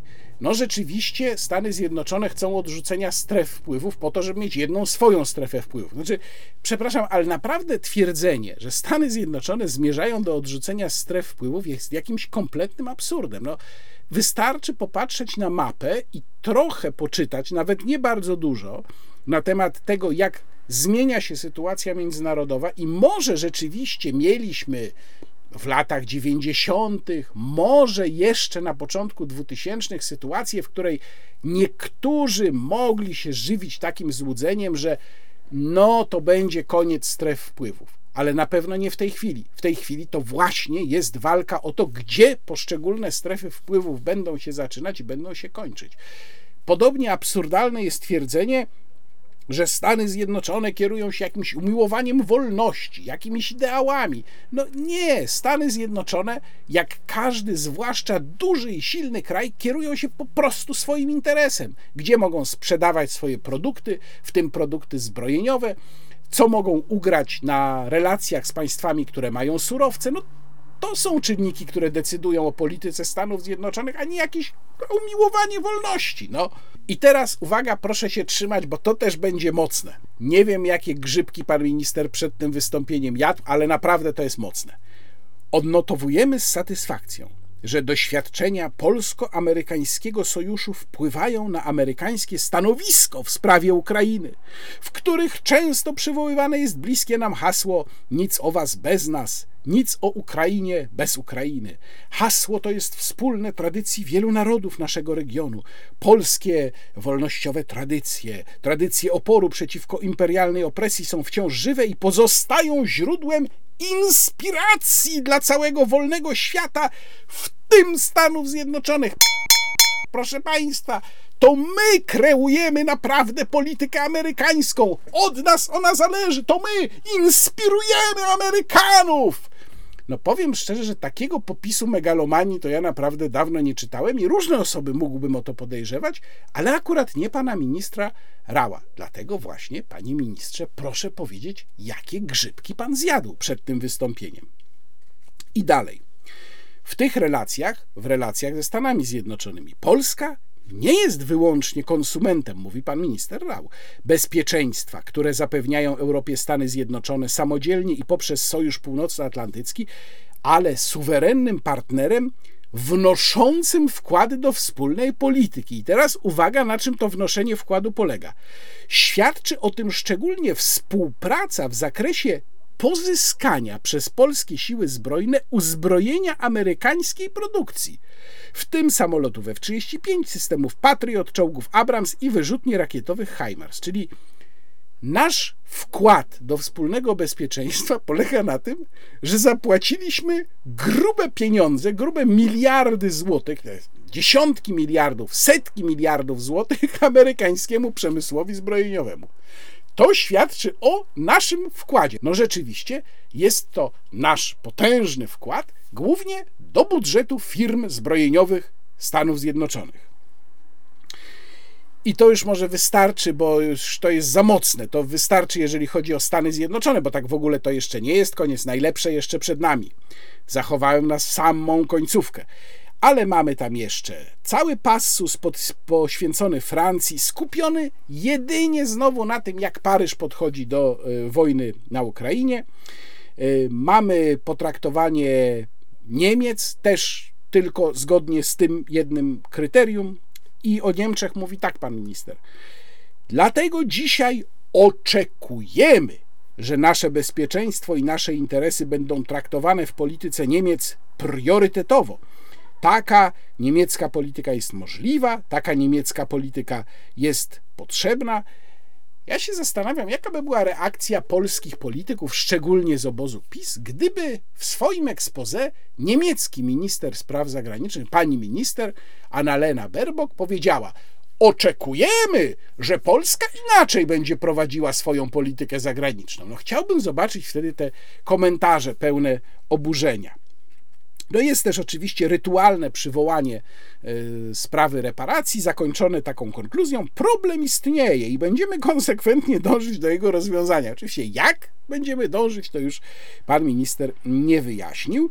Jeżeli chodzi o Chiny, to pan minister Rao używał sformułowań, jak na obecną sytuację, dosyć powiedziałbym jednak umiarkowanych. Powiedział tak, otwierając ten passus poświęcony Chinom. Doceniamy wagę stosunków z Chinami, jednym z najpotężniejszych państw świata, stałym członkiem Rady Bezpieczeństwa ONZ. Z tego tytułu Chiny ponoszą szczególną odpowiedzialność za utrzymywanie pokoju na świecie. Liczymy, że będą aktywniej reagować na niszczenie tego pokoju przez Rosję. Natomiast, co ciekawe, nie było w tym wystąpieniu ani słowa na temat strategicznej rywalizacji pomiędzy Chinami a Stanami Zjednoczonymi. Ja nie oczekuję, że w expose Polska zapowiedziałaby już, jak się będzie zachowywać w detalach w tej sprawie. Nie.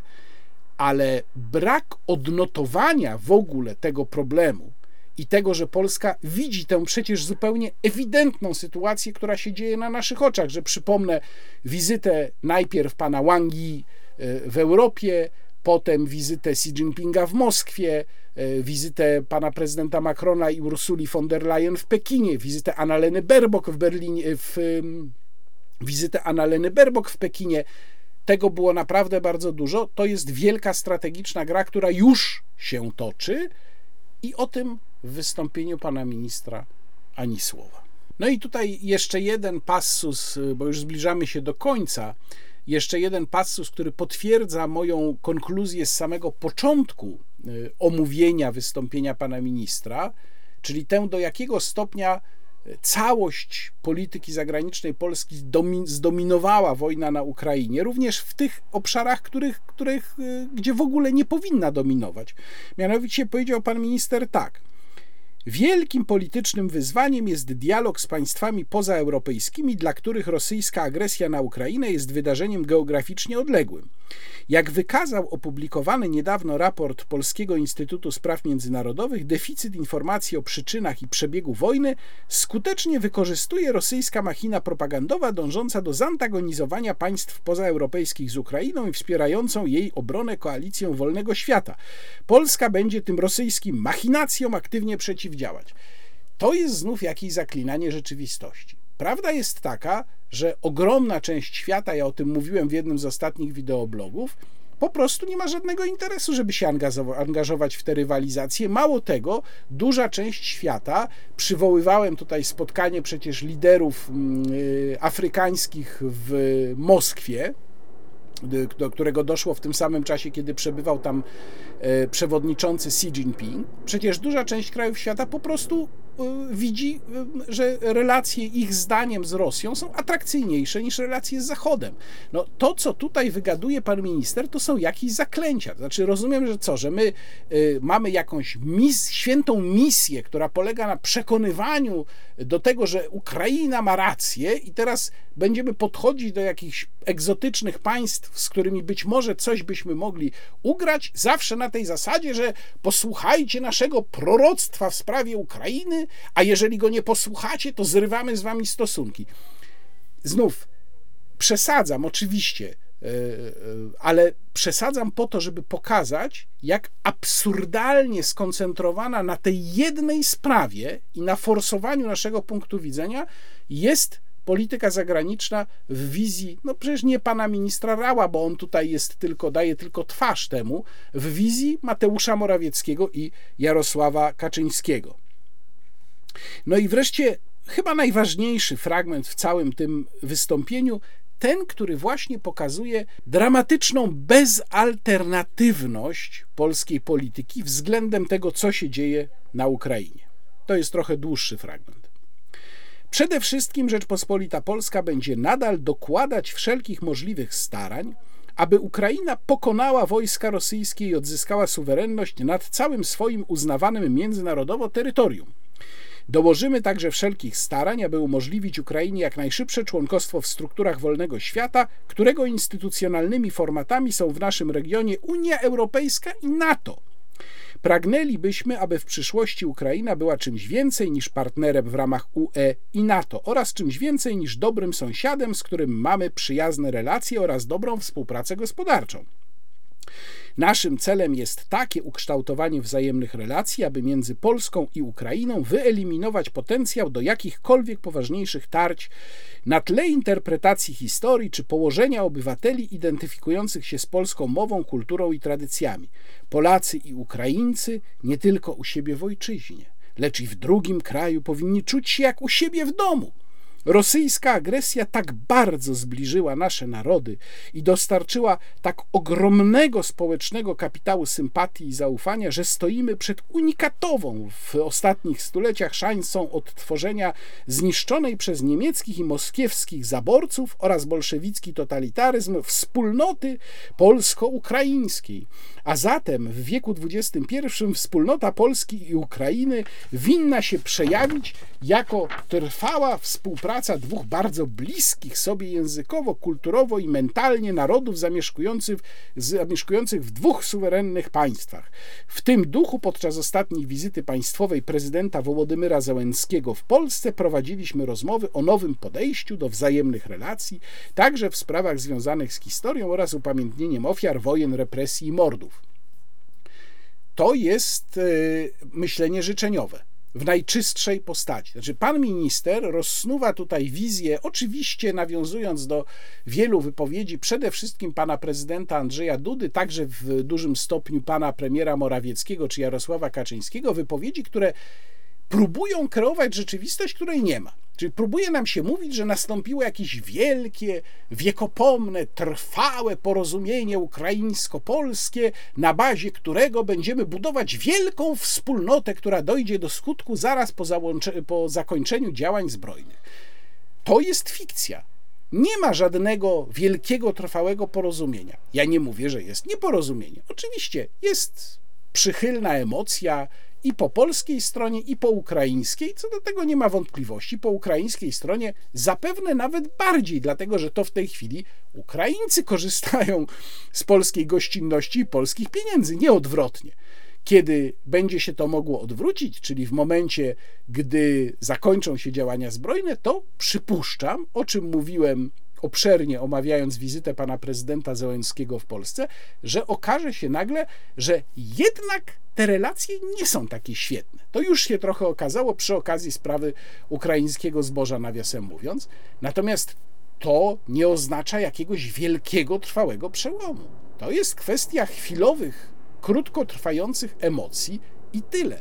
Twierdzenie, że na tym się da budować jakąś wielką, trwałą wspólnotę, no to jest, jak powiedziałem, wishful thinking, ale to jest też, przepraszam, że użyję takiego no dosyć brutalnego określenia, coraz bardziej namolne stręczenie nam tej wizji wielkiej, wspaniałej polsko-ukraińskiej wspólnoty. Tego się nie da zadekretować. Tego się nie da zarządzić wystąpieniem pana ministra spraw zagranicznych, ani nawet, nawet pana prezydenta. To musiałoby się dziać poprzez bardzo długie, naturalne procesy społeczne, do których moim zdaniem nie ma w tej chwili żadnego absolutnie zaczepienia. I wreszcie fragment, jak sądzę, w ogóle najistotniejszy w całym tym wystąpieniu. Celowo zostawiłem go na koniec, chociaż on tam się pojawia trochę wcześniej. Ale myślę, że on naprawdę określa całą, cały tragizm polskiej polityki zagranicznej robionej w kontekście wojny na Ukrainie przez tę ekipę. Otóż mówi pan minister Rał tak. Polski rząd trwa na stanowisku, że tak długo jak Rosja nie zakończy swojej agresji na Ukrainę, nie wycofa swoich wojsk z międzynarodowo uznawanego ukraińskiego terytorium, to znaczy także z Półwyspu Krymskiego. Będzie pozostawać poza wspólnotą cywilizowanych narodów i będziemy do tego w naszej polityce dążyć, zwalczając przedwczesne propozycje odbudowywania mostów z Rosją. Rosja, która mogłaby być po wycofaniu wojsk z całego terytorium Ukrainy i rezygnacji z wyzwalania w cudzysłowie innych państw i ich terytoriów, po zadośćuczynieniu agresji, po ukaraniu sprawców, miejmy nadzieję, wreszcie stanie się normalnym państwem demokratycznym, Rosją Andrzeja Sacharowa i Anny Politkowskiej, Rosją memoriału. I taka Rosja będzie normalnym członkiem wspólnoty międzynarodowej i z taką Rosją chcielibyśmy współpracować, ale takiej Rosji nie ma. Oznacza to, że Polska automatycznie stawia się poza nawiasem w sytuacji, gdy ten konflikt będzie zmierzał do nieuchronnego końca, którym z całą pewnością nie będzie wycofanie się Rosji ze wszystkich terytoriów Ukrainy. Ja wielokrotnie już o tym w wideoblogach mówiłem, przedstawiałem scenariusze i tłumaczyłem, dlaczego ten scenariusz całkowitego wyparcia Rosji, w tym z Krymu włącznie, jest bardzo mało prawdopodobny. Zresztą polecam Państwu w najnowszym majówkowym wydaniu do rzeczy jest na ten temat artykuł Macieja Pieczyńskiego. E, ale tutaj chciałbym nawiązać do tekstu bardzo ciekawego tekstu w Foreign Affairs, w, w witrynie, on się pojawił na witrynie Foreign Affairs, tekstu Richarda Hassa i Charlesa Kupchana. Oni obaj są związani z Council on Foreign Relations. E, Richard Hass jest szefem Council on Foreign Relations. To jest e, no, jeden z kilku najbardziej prestiżowych amerykańskich think tanków o historii sięgającej blisko 100 lat, mm, e, który to think tank bardzo często wyraża opinie najbardziej wpływowej części amerykańskiego establishmentu. Ten tekst, e, do którego link wklejam w opisie, no ale tekst jest dostępny dla prenumeratorów Foreign Affairs, być może ktoś z Państwa Foreign Affairs prenumeruje, e, nosi tytuł The West Needs a New Strategy in Ukraine, a plan for getting from the battlefield to the negotiating table, czyli Zachód potrzebuje nowej strategii na Ukrainie, mm, plan przeniesienia się z pola walki do stołu negocjacyjnego. I Has i Kupczan stawiają w nim sprawę zupełnie jasno. Zachód teraz, piszą, powinien wesprzeć Ukrainę jak najsilniej, bo jest to ostatni moment dla Ukrainy, żeby y, zrobić jakieś postępy.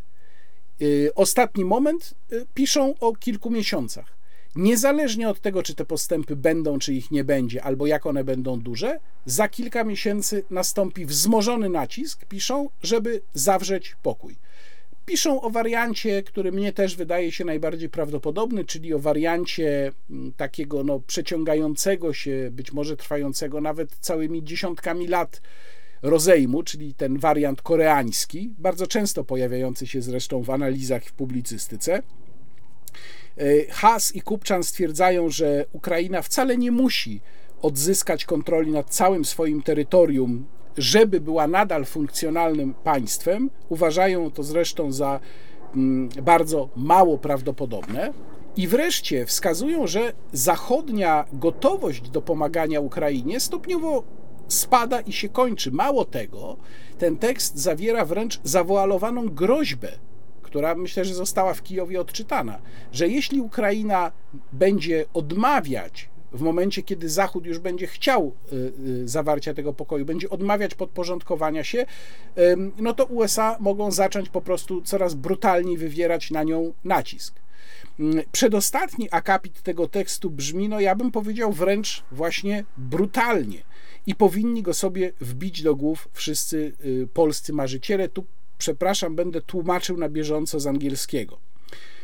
Przez ponad rok Zachód pozwalał Ukrainie definiować, czym jest sukces i ustalać zachodnie cele mm, toczącej się wojny. Y, ta polityka, niezależnie od tego, czy miała sens, na początku wojny, teraz nie jest już możliwa. Jest niemądra, ponieważ cele Ukrainy zaczynają być w sprzeczności z innymi mm, interesami Zachodu. Jest też nie do utrzymania, ponieważ koszty wojny rosną, zachodnia opinia publiczna i zachodnie rządy są coraz bardziej zmęczone zapewnianiem nieustającego wsparcia. Jako światowa siła Stany Zjednoczone muszą mm, uwzględnić, czy muszą przyznać, że maksymalistyczne zdefiniowanie interesów e, w tej wojnie e, spowodowały, czy wywołało politykę, było oparciem dla polityki, która coraz bardziej jest w konflikcie z innymi amerykańskimi priorytetami. Jeżeli to się zestawi z coraz częściej pojawiającymi się scenariuszami, no, w momencie, w dniu, kiedy nagrywam ten wideoblog, pojawiły się informacje o y, tekście w bardzo podobnym tonie jak ten artykuł Hasa i Kupczana w dzienniku The Guardian, w którym również jest taka, no, z punktu widzenia dziennikarza Guardiana, który to pisze, pesymistyczna wizja zakończenia wojny, ale realistyczna, czyli taka, w której Ukraina no, absolutnie nie osiąga swoich celów.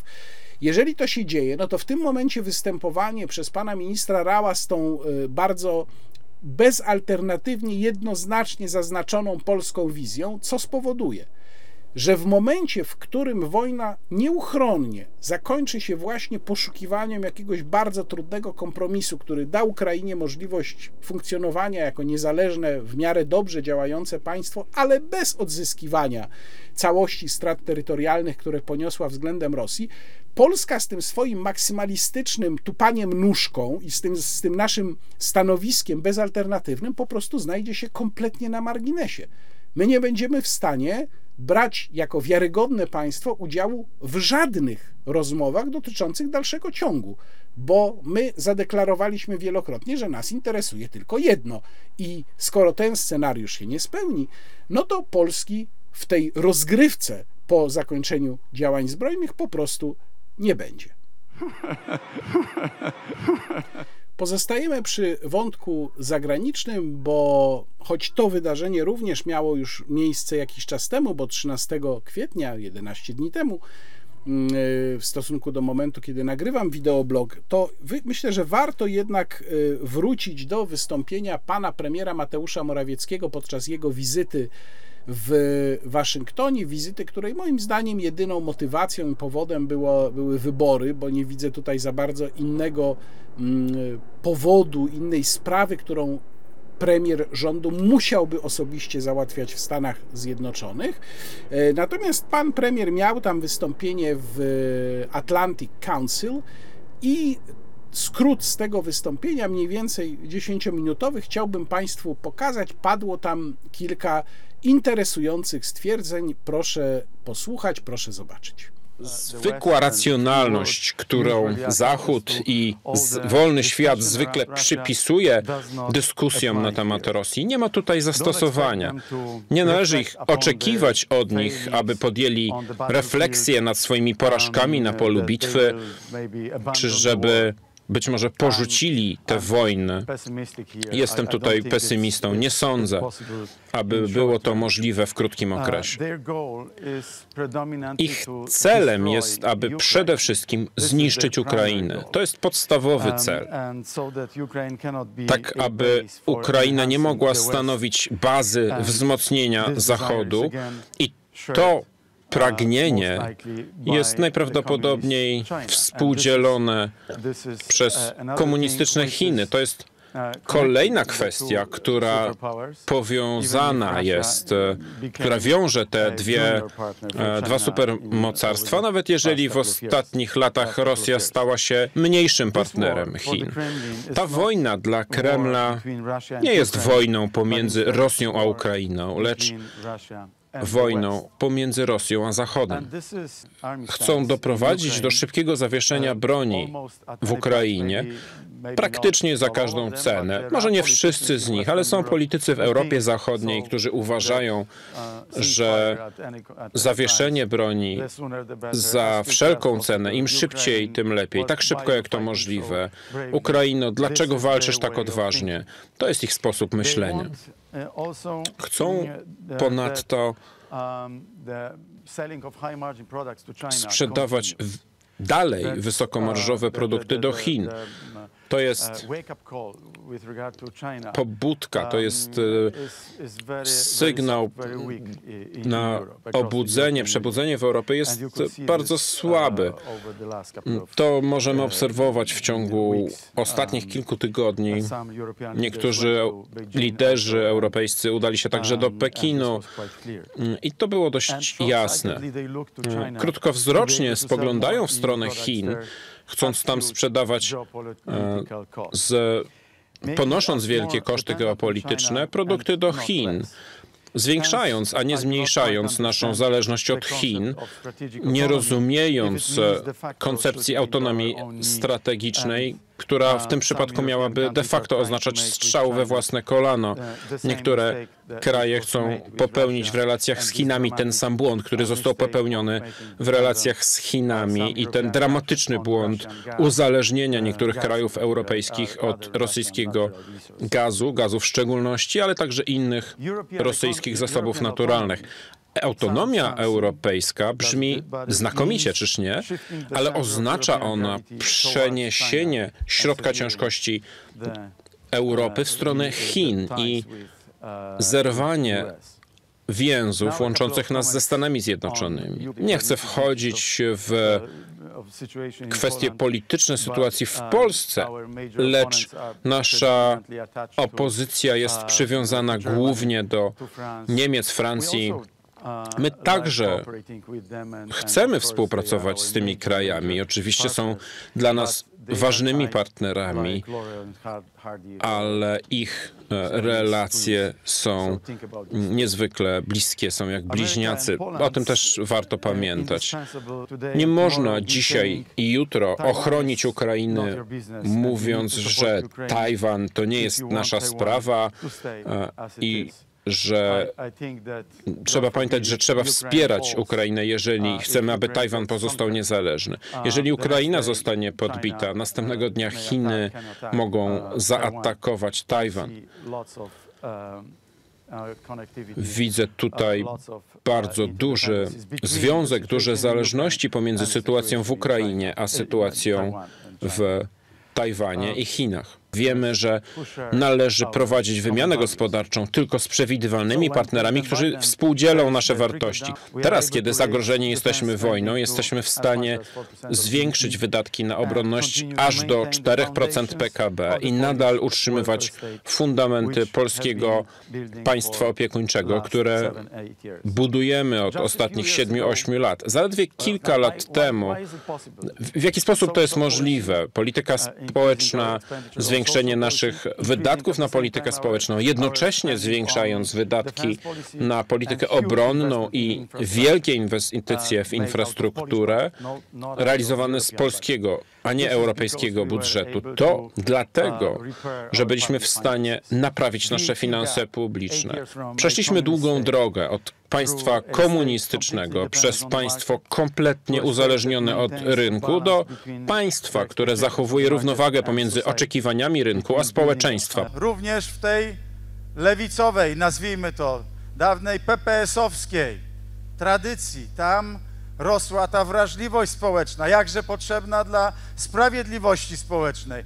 To Solidarność jest spadkobiercą chrześcijańskiego myślenia o miłości bliźniego ale również właśnie robotniczej myśli socjalistycznej. Możemy sobie tak przecież szczerze powiedzieć. A więc ta myśl jest głęboko u filozofii Prawa i Sprawiedliwości obecna.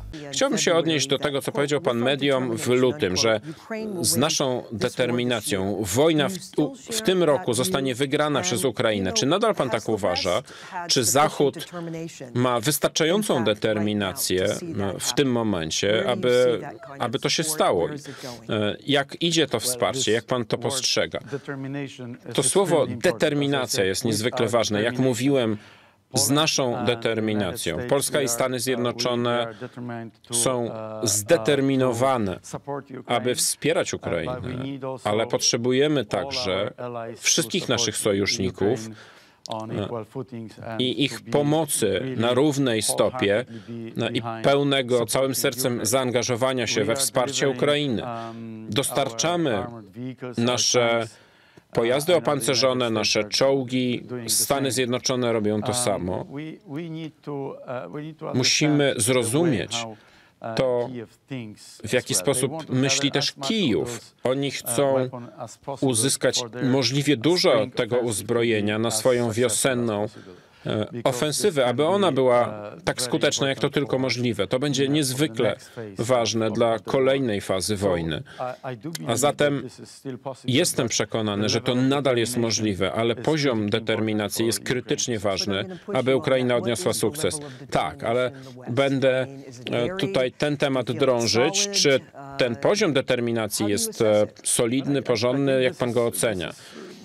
Myślę, że jest to jedna z najważniejszych kwestii w kontekście wojny w Ukrainie, gdyż mam poważne obawy, że, wie pani, opinia publiczna w Europie Zachodniej, w szczególności być może także w Stanach Zjednoczonych, jest coraz bardziej zmęczona. Widzę coraz większe to zmęczenie wszędzie w krajach Europy Zachodniej w szczególności. I teraz musimy przyrównać to do sytuacji w Rosji u agresora. Ich opinia publiczna popiera Putina popiera Kreml, tak jak niemiecka opinia publiczna wspierała, popierała Hitlera w latach 30. Nie powinniśmy zatem liczyć na wielką rewolucyjną zmianę w opinii publicznej w Rosji, podczas gdy Putin liczy na taką zmianę w Europie Zachodniej, na Zachodzie. I to są moje poważne obawy, ponieważ jest to warunkiem koniecznym utrzymania tej determinacji, o którą pani pytała. Tak, jest to kluczowa kwestia, do której pan odnosił się. Myślę, że powinniśmy do tego byli wrócić. Teraz, patrząc nie tylko na Stany Zjednoczone, ale także wsparcie w szerokim zakresie europejskie, NATO e, oczywiście będzie miało swój nadchodzący szczyt. Pojawia się pytanie o Ukrainę i NATO. Wiemy, że Ukraińcy walczą, umierają, broniąc nie tylko swojego kraju, ale także bezpieczeństwa wspólnoty transatlantyckiej a nawet szerszego. Wielu uważa, że Ukraina wykazała swoją gotowość do, do członkostwa w NATO. Jak pan to widzi? Co chciałby pan na tym szczycie uzyskać? Także uważam, że Ukraina udowodniła, że należą do wolnego świata, chcą bronić naszych wartości, wolności, suwerenności, solidarności. To są nasze wartości europejskie i amerykańskie i myślę, że bardzo jasna ścieżka do NATO, e, włączając be gwarancję bezpieczeństwa, powinna zostać e, zapewniona, zaoferowana Kijowowi, e, a szczyt w Wilnie jest najlepszym miejscem, aby to uczynić. Wszyscy byliśmy podekscytowani, kiedy Unia Europejska przyznała Ukrainie status kandydata. Od tego czasu mieliśmy do czynienia z protestami państwa rolników i dymisją ministra rolnictwa z uwagi na duży eksport rolny z e, Ukrainy do Polski i innych krajów. Jak planujecie Państwo sobie z tym poradzić? I czy sądzi Pan, że członkostwo Ukrainy w Unii Europejskiej jest realistyczne? Może się okazać, że będą mieli największą reprezentację w Parlamencie Europejskim. E, czy to jest coś, co Państwa niepokoi w tym momencie? W jaki sposób postrzega Pan potencjalne członkostwo e, unijne, a zwłaszcza jego wpływ na budżet rolniczy? Tak. W tym momencie w historii E, jesteśmy w punkcie zwrotnym, który może doprowadzić do powstania nowego porządku światowego. Dlatego myślę, że także na, na poziomie Unii Europejskiej musimy myśleć nieszablonowo. Dlatego rzeczy, które 12-24 miesiące temu były dla nas nie do wyobrażenia, dzisiaj są do pomyślenia i do zrobienia.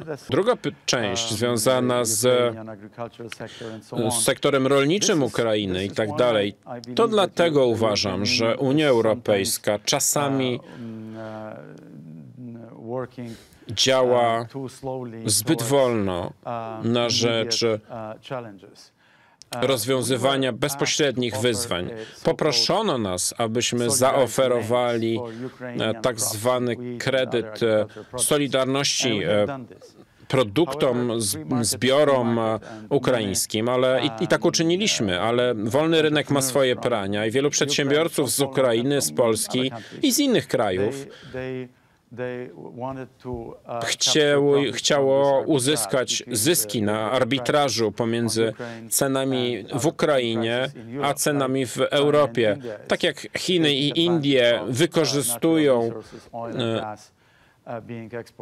eksport rosyjskich surowców mineralnych do tych krajów, także korzystają z zysków na tym handlu.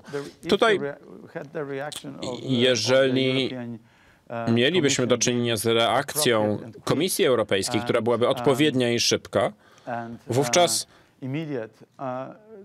taka natychmiastowa reakcja doprowadziłaby do tego, że nie byłoby problemu z rozwiązaniem problemu z tymi produktami zbożowymi z Ukrainy, ponieważ poproszono nas te połączenia solidarnościowe z Ukrainą po to, żeby eksportować to ziarno, zbiory do krajów północnoafrykańskich i na Bliski Wschód, ponieważ Bliski Wschód i Afryka Północna były w głębokiej potrzebie żywności, zamiast zakończenia tego procesu, pewien odsetek tych produktów rolnych wylądował w Polsce, co przyczyniło się do przyczyniło się, bo nie było jedynym powodem do gwałtownego spadku cen produktów rolnych. Dzięki szybkiej reakcji Komisji Europejskiej można było rozwiązać ten problem, można byłoby rozwiązać ten problem w ciągu tygodni. Teraz mój rząd musi radzić sobie z tym poważnym problemem. I musimy znaleźć rozwiązanie, w jaki sposób wspierać Ukrainę w eksporcie, w przewozie, tranzycie przez Polskę produktów rolnych, a jednocześnie bez wpływu na negatywnego wpływu na Polskę i nasz rynek. Cóż tam ciekawego pan premier powiedział? Po pierwsze, padło takie stwierdzenie, że Rosji nie da się przypisywać zwykłej racjonalności. Otóż ja bym się z tym nie zgodził. To znaczy, rzeczywiście, tak jak mówiłem wielokrotnie, z mm, punktu widzenia zachodniego, rozpoczęcie wojny na Ukrainie, pełnoskalowej wojny 24 lutego, było rzeczywiście nieracjonalne. Ja nadal jestem zdania, że Rosja mogła znacznie więcej wygrać tej wojny nie rozpoczynając. Natomiast w tym momencie jesteśmy już na innym etapie. I twierdzenie teraz, że Rosja zachowuje się nieracjonalnie, jest moim zdaniem grubą przesadą, ponieważ działają pewne prawidła wojny, w ramach których tej wojennej racjonalności trzyma się i Ukraina, i Rosja, próbując ugrać dla siebie w wyniku tego konfliktu jak najwięcej. No, nielogiczne wręcz i nieracjonalne byłoby, gdyby w tym momencie Rosja chciała usiąść do stołu negocjacji. To nie jest jeszcze ten moment. Dalej mówi pan premier tak: wojna dla Kremla jest wojną pomiędzy Rosją a Zachodem. Nie dla Kremla, panie premierze. To jest wojna pomiędzy Rosją i Zachodem, szerzej pomiędzy obozem rosyjsko-chińskim, można tak powiedzieć, a Zachodem. To nie jest kwestia tego, czy ktoś jest onucą, czy nie jest, żeby to stwierdzić. Po prostu wystarczy rzut oka na mapę i lektura e, kilku dobrych tekstów na ten temat. Tak, to jest wojna mm, poprzez e, pośredników, czyli proxy war, e, pomiędzy wielkimi ośrodkami światowymi. To jest wojna o ustanowienie nowych stref wpływu. Znów coś, od czego się tam pan minister Rau y, odżegnywał. Y, tyrada o Niemczech stała się zarazem tyradą przeciwko handlowi z Chinami i przeciwko Chinom w ogóle. To jest najbardziej chyba charakterystyczny i najczęściej komentowany wątek wystąpienia pana premiera w, w Atlantic Council, tylko właściwie nie za bardzo wiadomo, co pan premier proponuje Europie dla której Chiny są największym partnerem handlowym zaraz po Stanach Zjednoczonych, mówię teraz o całości Unii Europejskiej, no to nie wiem, co pan premier proponuje w zamian. Pojawia się tam też w pewnym momencie takie bardzo infantylne naskarżenie Amerykanom na polską opozycję, no to już może zostawmy. Natomiast e, bardzo mocno pan premier zadeklarował stanowisko w sprawie Tajwanu. Moim zdaniem zdecydowanie zbyt mocno, jak na realną ocenę polskiego interesu. Ja pisałem tutaj o E, wypowiedziach pana prezydenta Macrona na portalu onet.pl po zakończeniu jego wizyty w Chinach. E, link do tekstu zamieszczam w opisie e, filmu. Natomiast kompletnie nie rozumiem tego ciągu przyczynowo-skutkowego, który tam pan premier próbował przedstawić. To znaczy, że jeżeli Ukraina zostanie podbita, to następnego dnia Chiny mogą zaatakować Tajwan. Mm, ja myślę, że bardziej tutaj chodziło o to, że pan premier w dosyć taki dziecinny sposób próbował w trakcie całej tej swojej wizyty zresztą wpływać na odwrócenie biegu wydarzeń, bo prawdopodobnie zdaje sobie sprawę z tego, że Stany Zjednoczone przechodzą z tej fazy całkowicie entuzjastycznego wsparcia Ukrainy do fazy którą opisuje, opisują Haas i Kupczan w swoim tekście, czyli macie ostatnią szansę, co zrobicie to z tym zostaniecie, a e, po, tej, po upływie czasu e, koniec, prawda? Zakręcamy w dużej mierze kurek i już radźcie sobie. Musimy mm, doprowadzić do zawarcia jakiegoś porozumienia. Pan premier to wie i wie również, że jeżeli, zwłaszcza jeżeli to się stanie przed wyborami parlamentarnymi w Polsce, to będzie to oznaczało bankructwo polskiej strategii względem wojny na Ukrainie.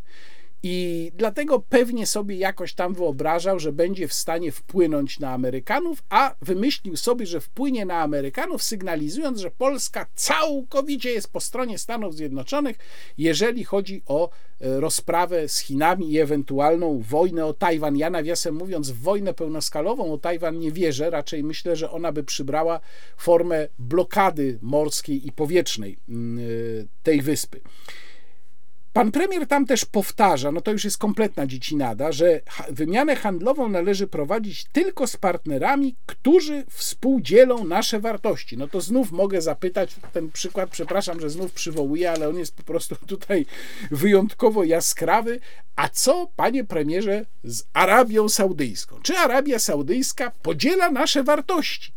Bo mamy z nią bardzo ważny strategicznie deal związany z Orlenem. Proszę tutaj o wyjaśnienie. Mamy tam też w tym wystąpieniu takie przymilanie się do prezydenta Joe Bidena i to do demokratów poprzez e, pochwalanie tej e, trzeciej drogi, pochwałę etatyzmu. Pan premier tam mówi o, o długiej drodze, którą Polska przeszła, e, no ale tak naprawdę to jest po prostu pochwała e, socjalizmu, tylko że w The Atlantic Council pan premier przecież nie może wprost powiedzieć o robotniczej myśli socjalistycznej, bo jednak to są Stany Zjednoczone, ale taki jest mm, sens tego. E, padło pytanie już w tej części drugiej, w tej części, gdzie właśnie były pytania, padło tam pytanie o możliwość, faktyczną możliwość zwycięstwa Ukrainy. Tutaj pan premier na to pytanie nie odpowiedział. Natomiast mówił o gwarancjach bezpieczeństwa dla Kijowa ze strony NATO. I to jest dosyć rzadko w Polsce poruszany temat, choć on się tam przewija w różnych wystąpieniach. Temat no, niezmiernie dla nas jednak ważny. Pytanie, jakie zapadną decyzje w tym roku na szczycie NATO w Wilnie, natomiast miejmy tę świadomość, że jakakolwiek forma gwarancji e, ze strony Sojuszu Północnoatlantyckiego dla Ukrainy oznacza niebezpieczeństwo wciągnięcia w wojnę przede wszystkim Polski w pierwszym momencie.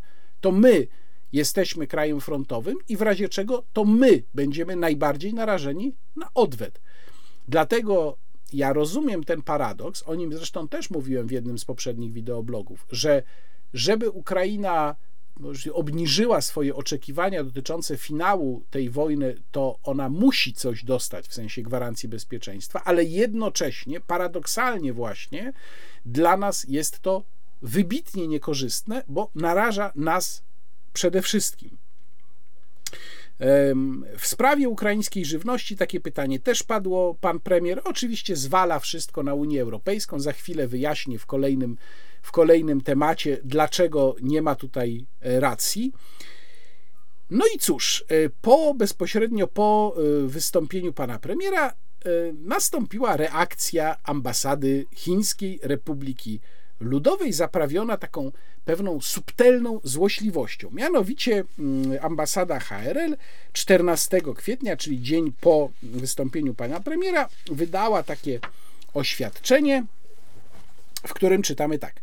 13 kwietnia pewien polski urzędnik państwowy w czasie spotkania z przedstawicielami amerykańskiego think tanku wygłosił przemówienie, podczas którego otwarcie porównał kwestie Tajwanu i Ukrainy oraz wysnuł bezpodstawne twierdzenie głoszące, że jeśli Ukraina prze, przegra wojnę, to Chiny kontynentalne następnego dnia zaatakują Tajwan.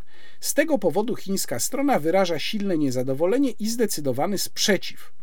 Tajwan jest nierozłączną częścią terytorium Chin, a kwestia Tajwanu jest w pełni sprawą wewnętrzną Chin, która diametralnie różni się od kwestii Ukrainy.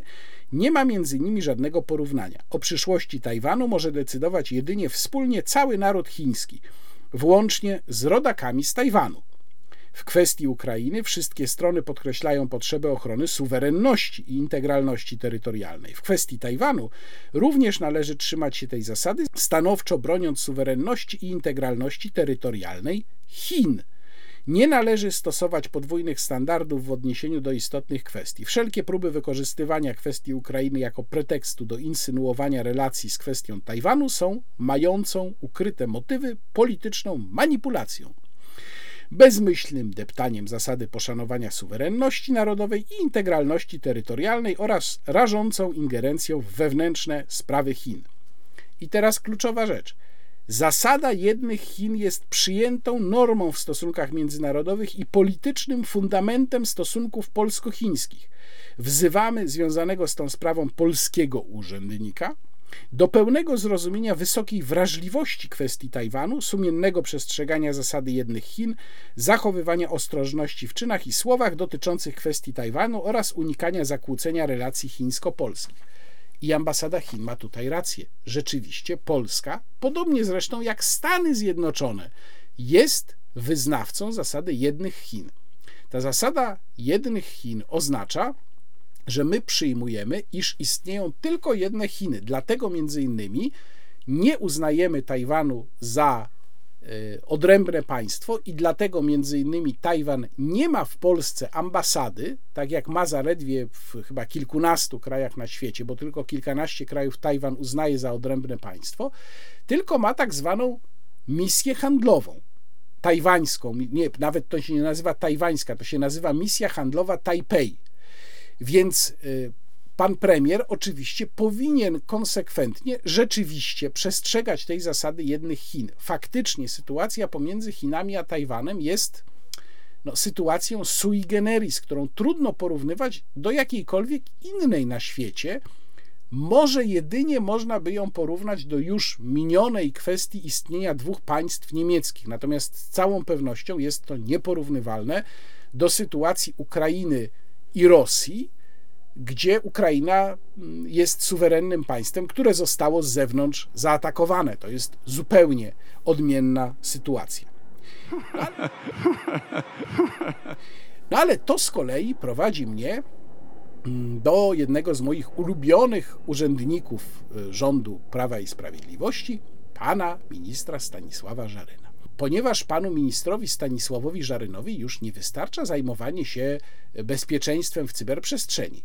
Pan minister Żaryn teraz postanowił zostać następcą, zastępcą, nie wiem, substytutem i żeby nie było, że kogoś obrażam, substytutem ministra spraw zagranicznych i zaczął na Twitterze uprawiać własną politykę zagraniczną. Po y, oświadczeniu ambasady Chin opublikował tweet, w którym e, no, potępił, prawda? E, na bieżąco zresztą pan minister publikuje tweety właśnie, w których na przykład zajmuje się polityką chińską, pisze, że Chiny są niewiarygodne, poucza również Węgrów. No i tutaj być może się wydarzyło coś, o czym ja nie wiem. Może na przykład ministrem spraw zagranicznych nie jest już pan Zbigniew Rau, tylko właśnie został pan Stanisław Żaryn, jednocześnie będąc nadal pełnomocnikiem do spraw bezpieczeństwa w cyberprzestrzeni. No, y, można sobie pożartować, natomiast prawda jest taka, że jeżeli jakiś tam urzędniczyna z kancelarii premiera zaczyna się zajmować robieniem prywatnej polityki zagranicznej, w mediach społecznościowych, no to sprawa robi się poważna, ponieważ Polska zaczyna wyglądać na kraj bardzo z kolei niepoważny. I właśnie kierując się tą, tą wątpliwością, pozwoliłem sobie wysłać pytania do Ministerstwa Spraw Zagranicznych oraz do kancelarii premiera. Do mm, kancelarii premiera wysłałem następujące pytania. Czy sfera kompetencji powierzonych pełnomocnikowi rządu do spraw bezpieczeństwa przestrzeni informacyjnej została w ostatnim czasie powiększona o zagadnienia z dziedziny polityki zagranicznej? Czy umieszczane przez pana ministra Żaryna w mediach społecznościowych komentarze i oceny działań m.in. rządu HRL należy traktować jako oficjalne stanowisko rządu, czy też są to prywatne opinie pana ministra? Jeśli są to prywatne opinie pana ministra, to dlaczego do ich publikacji używane jest jego oficjalne konto? Czy polski rząd koordynuje stanowisko w sprawach polityki zagranicznej pomiędzy urzędami? Dlaczego stanowisko wyrażane przez pana ministra Żaryna w sprawie Chin różni się od tego prezentowanego przez pana ministra Zbigniewa Rała w sejmowym wystąpieniu na temat polskiej polityki zagranicznej? No, nie mam specjalnie złudzeń, prawdę mówiąc, co do tego, jakiego typu odpowiedź dostanę, ale skierowałem też pytania do MSZ i tutaj, proszę Państwa, dopiero dostałem odpowiedź i to bardzo szybko. Pytania są w części podobne, tutaj były tylko trzy. Czy działania pana ministra Stanisława Żaryna są w jakikolwiek sposób uzgadniane z MSZ? Czy pan minister Żaryn prezentuje w mediach społecznościowych stanowisko polskiego rządu, czy też jego wpisy należy traktować jako jego prywatne stanowisko? Oraz czy MSZ podjęło jakieś działania w celu skoordynowania przekazu polskiego rządu na temat polskiej polityki zagranicznej, w tym wobec Chińskiej Republiki Ludowej? No i tutaj MSZ odpisał mi jednozdaniowo. Szanowny Panie, uprzejmie sugerujemy skierować poniższe pytania do koordynatora służb specjalnych, czyli do pana ministra Kamińskiego. Ale dlaczego, skoro dwa z moich pytań dotyczyły sensu stricto działań Ministerstwa Spraw Zagranicznych, to dlaczego miałbym je kierować do koordynatora służb specjalnych? I teraz, co można wyczytać z tej odpowiedzi MSZ? Dziwacznej, prawda? Dziwacznej. Otóż MSZ ni mniej, ni więcej, tylko przyznaje się, że nic nie może zrobić w tej sprawie. To znaczy mniej więcej tyle, co jesteśmy za krótcy, żeby skoczyć Mariuszowi Kamińskiemu, proszę rozmawiać z nim, my nic nie możemy. W jakim świetle, jak Państwo sądzą, stawia to polską dyplomację i polskie państwo, w szczególności wobec partnerów tak dobrze zorganizowanych i prowadzących tak spójną politykę jak Pekin? Z tym pytaniem, które rzeczywiście jest retoryczne, Państwa na razie zostawiam i przechodzę do następnej części wideoblogu. To już będzie ostatnia część polityczna. Kryzys zbożowy, kryzys z rolnikami, którego nie będę tutaj omawiał chronologicznie w szczegółach, bo tego już było bardzo, bardzo dużo. Spróbuję natomiast trochę uporządkować kwestie formalne, żebyście Państwo mieli pojęcie, na czym stoimy, bo myślę, że tutaj jest dużo nieporozumień.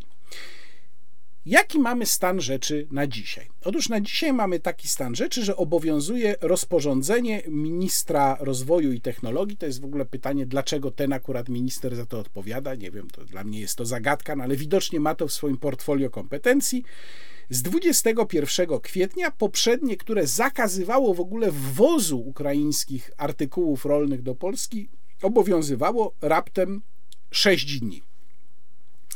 Y, obecne rozporządzenie zezwala na transfer, i to jest bardzo wyraźnie w nim napisane, a dokładnie na tranzyt zewnętrzny, tak to jest napisane, y, ale jest w konflikcie z rozporządzeniem Parlamentu Europejskiego i Rady Unii Europejskiej nr 2022 przez 870 z 30 maja ubiegłego roku w sprawie środków tymczasowej liberalizacji handlu będących uzupełnieniem koncesji handlowych mających zastosowanie do ukraińskich produktów na podstawie układu o stowarzyszeniu między Unią Europejską i Europejską Wspólnotą Energii Atomowej oraz ich państwami członkowskimi z jednej strony, a Ukrainą z drugiej strony. No przepraszam, taka jest długa nazwa tego mm, rozporządzenia i co bardzo ważne, ogromnym zwolennikiem tego rozporządzenia była Polska. To Polska była jednym z najpoważniejszych, najważniejszych orędowników tego, żeby to rozporządzenie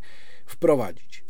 No i teraz, jak patrzymy na sytuację, w której znalazła się Polska i spojrzymy do tego rozporządzenia unijnego, to pojawia się jedno zasadnicze pytanie.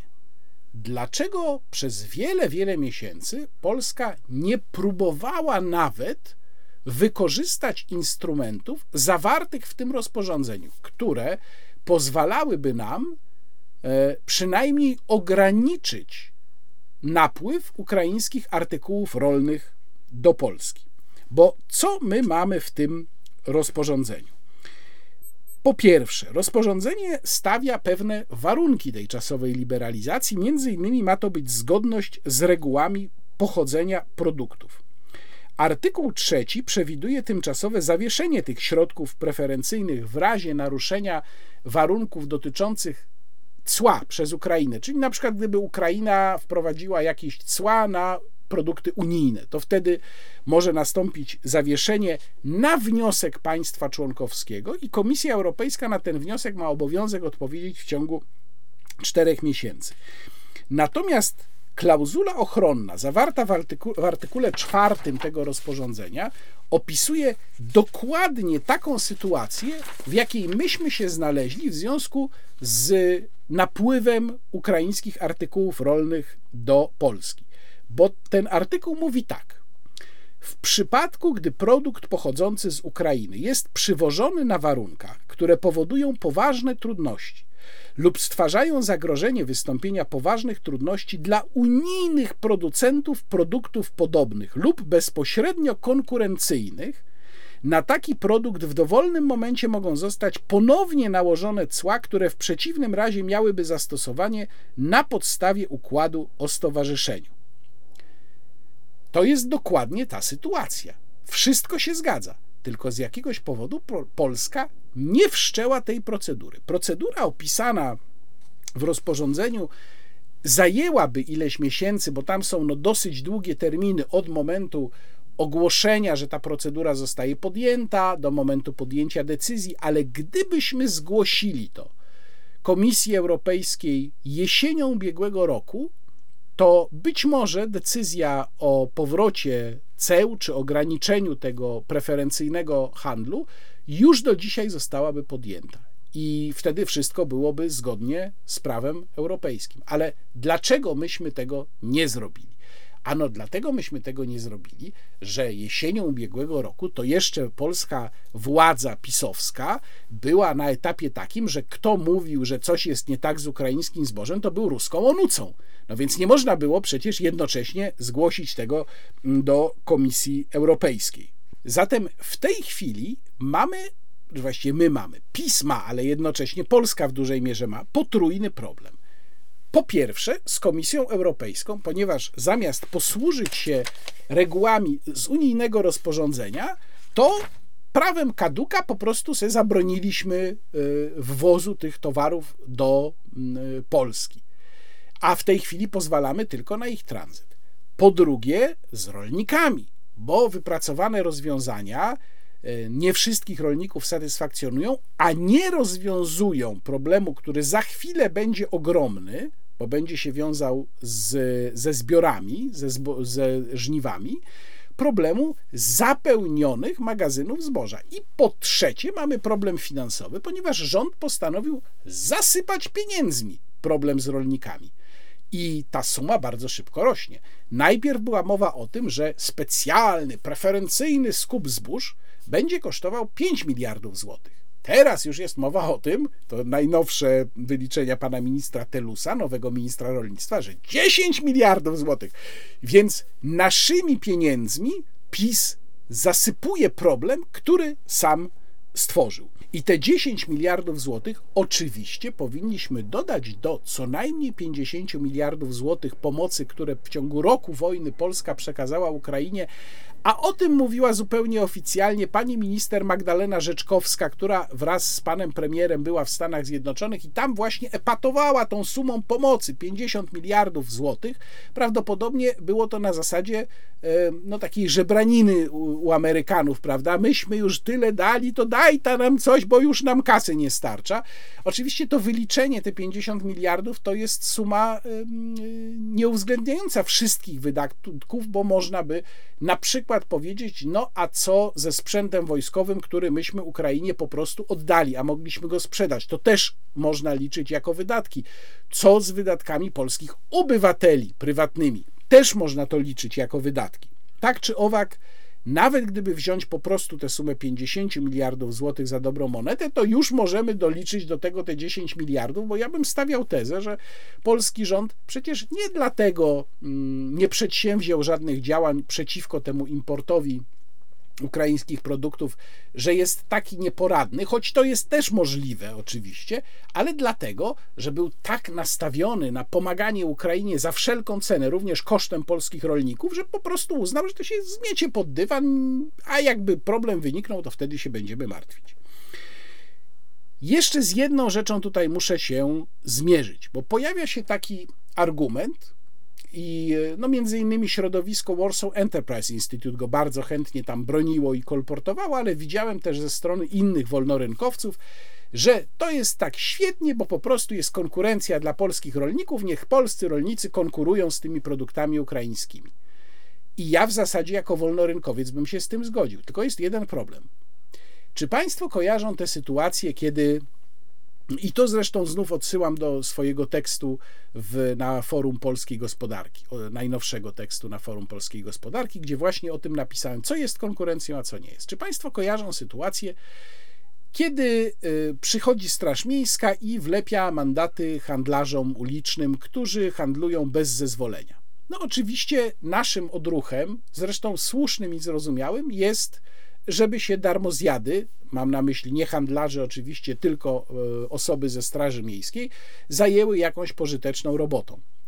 Ale trzeba też pamiętać, że taki uliczny handlarz, który nie wnosi odpowiednich opłat, to nie jest uczciwa konkurencja. To jest właśnie nieuczciwa konkurencja, bo inny handlarz, który te opłaty, chociażby za zajęcie pasa drogowego, wniósł, on jest bardziej obciążony on musiał pewne rzeczy zrobić, musiał uzyskać pewne pozwolenia. To był też jego czas, który także kosztuje.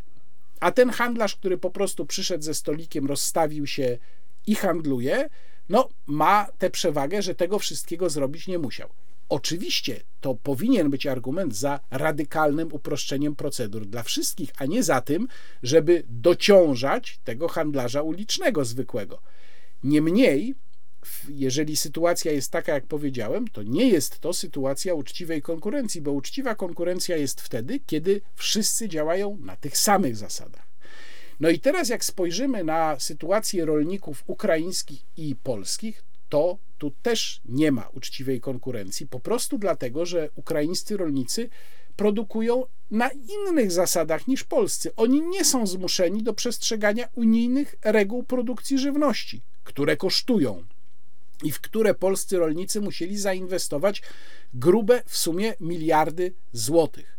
I drugi jeszcze aspekt konkurencyjności, który też tutaj nie jest spełniony, to jest rzetelność informacji.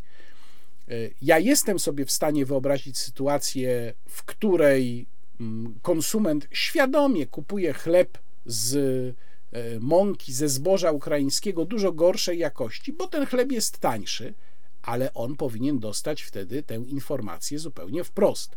To powinno być wprost napisane. To jest pieczywo z mąki niskiej jakości, no albo po prostu z mąki ukraińskiej. I gdyby taka informacja zaczęła się pojawiać na wyrobach w które było zaangażowane ukraińskie zboże, albo na innych wyrobach ukraińskich, gdyby to było wprost napisane, to są towary rolne z Ukrainy, to wtedy też zobaczylibyśmy, do jakiego stopnia Polacy są gotowi kupować właśnie te towary ze względu na to, że są tańsze, a do jakiego stopnia ma dla nich znaczenie to, że one mogą być gorszej jakości. Ale właśnie tej informacji nie mamy. Gdyby były spełnione te dwa warunki, pełna informacja i identyczne warunki produkcji, to tak, wtedy byśmy mogli mówić o normalnej konkurencji i proszę bardzo, wtedy nie miałbym nic przeciwko temu, żeby ukraińskie towary rolne do Polski wjeżdżały. I jeszcze krótki dział kulturalny, naprawdę krótki, coś więcej pewnie po majówce będę mógł Państwu pokazać, być może nawet dużo, dużo więcej. A dzisiaj chciałbym tylko nawiązać do mojego wywiadu z Łukaszem Serwińskim, prezesem Fundacji Incanto, który to wywiad no, wywołał chyba spore poruszenie e, wywiadu w cyklu Rozmowa Niekontrolowana. Było tam wiele bardzo radykalnych, bardzo nawet agresywnych, powiedziałbym, opinii pod tym wywiadem. Ja napisałem później tekst, e, który ukazał się w magazynie Kontra o tym, dlaczego e, państwo powinno łożyć na prezentowanie kultury wysokiej. Nie tylko mówimy tutaj o muzyce. Mm, ten tekst został zresztą potem opublikowany także na portalu Klubu Jagiellońskiego. Y, dziękuję za to, bo uważam, że mm, sprawa jest rzeczywiście do poważnej dyskusji. Natomiast nie chcę już wracać do tego tematu, bo w tekście omówiłem go wyczerpująco. Chcę po prostu pokazać Państwu najnowsze wydawnictwo Fundacji Incanto, bo Fundacja Incanto nie tylko jest organizatorem dwóch festiwali, czyli Muzyka Divina, krakowskiego sierpniowego festiwalu i podkarpackiego krótkiego weekendowego festiwalu Rezonanse w październiku, ale jest również wydawcą muzyki z dużym sukcesem, z dużymi sukcesami, no bo to nie jest pierwszy, e, pierwsza płyta wydawana przez Incanto, Dużo płyt w ogóle z muzyką można kupić w internetowym sklepie Incanto. Link załączam w opisie filmu. Warto tam naprawdę zajrzeć, jeżeli ktoś lubi muzykę dawną, a zwłaszcza sakralną muzykę dawną. Natomiast tutaj chciałem Państwu pokazać płytę Liberator Hominis Scola Cantorum Minorum Hozowiensis E, to jest płyta z chorałem wielkanocnym śląskich cystersów, pochodzącym mniej więcej z XII-XIII wieku, czyli e, z, ze średniowiecza, także takiego schyłkowego średniowiecza. Mm, są to e, kompozycje z polskich źródeł. Między innymi jednym z tych źródeł jest biblioteka klasztoru w Lubiążu, o którym Państwu wielokrotnie opowiadałem, klasztoru, pięknego klasztoru byłego oczywiście klasztoru cystersów na Dolnym Śląsku. W pudełku znajdziemy samą płytę, która jest jeszcze w takim właśnie w takiej właśnie kopercie, a także znajdziemy y, bardzo ciekawą książeczkę, w której możemy przeczytać o tym, jakie były losy chorału cysterskiego, jak on ewoluował, jak go zmieniano. Jak zawsze w przypadku Fundacji Incanto, bardzo ciekawe mm, źródło, dużo informacji i bardzo wysoka jakość wydawnicza tej płyty.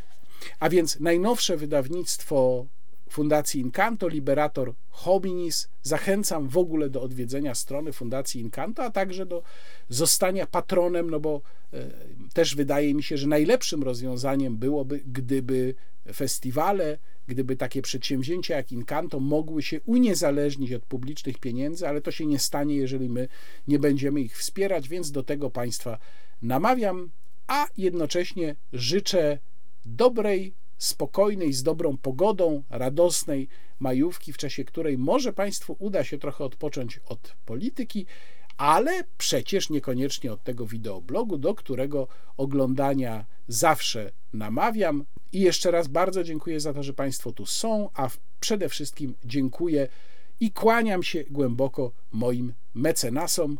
Do zobaczenia.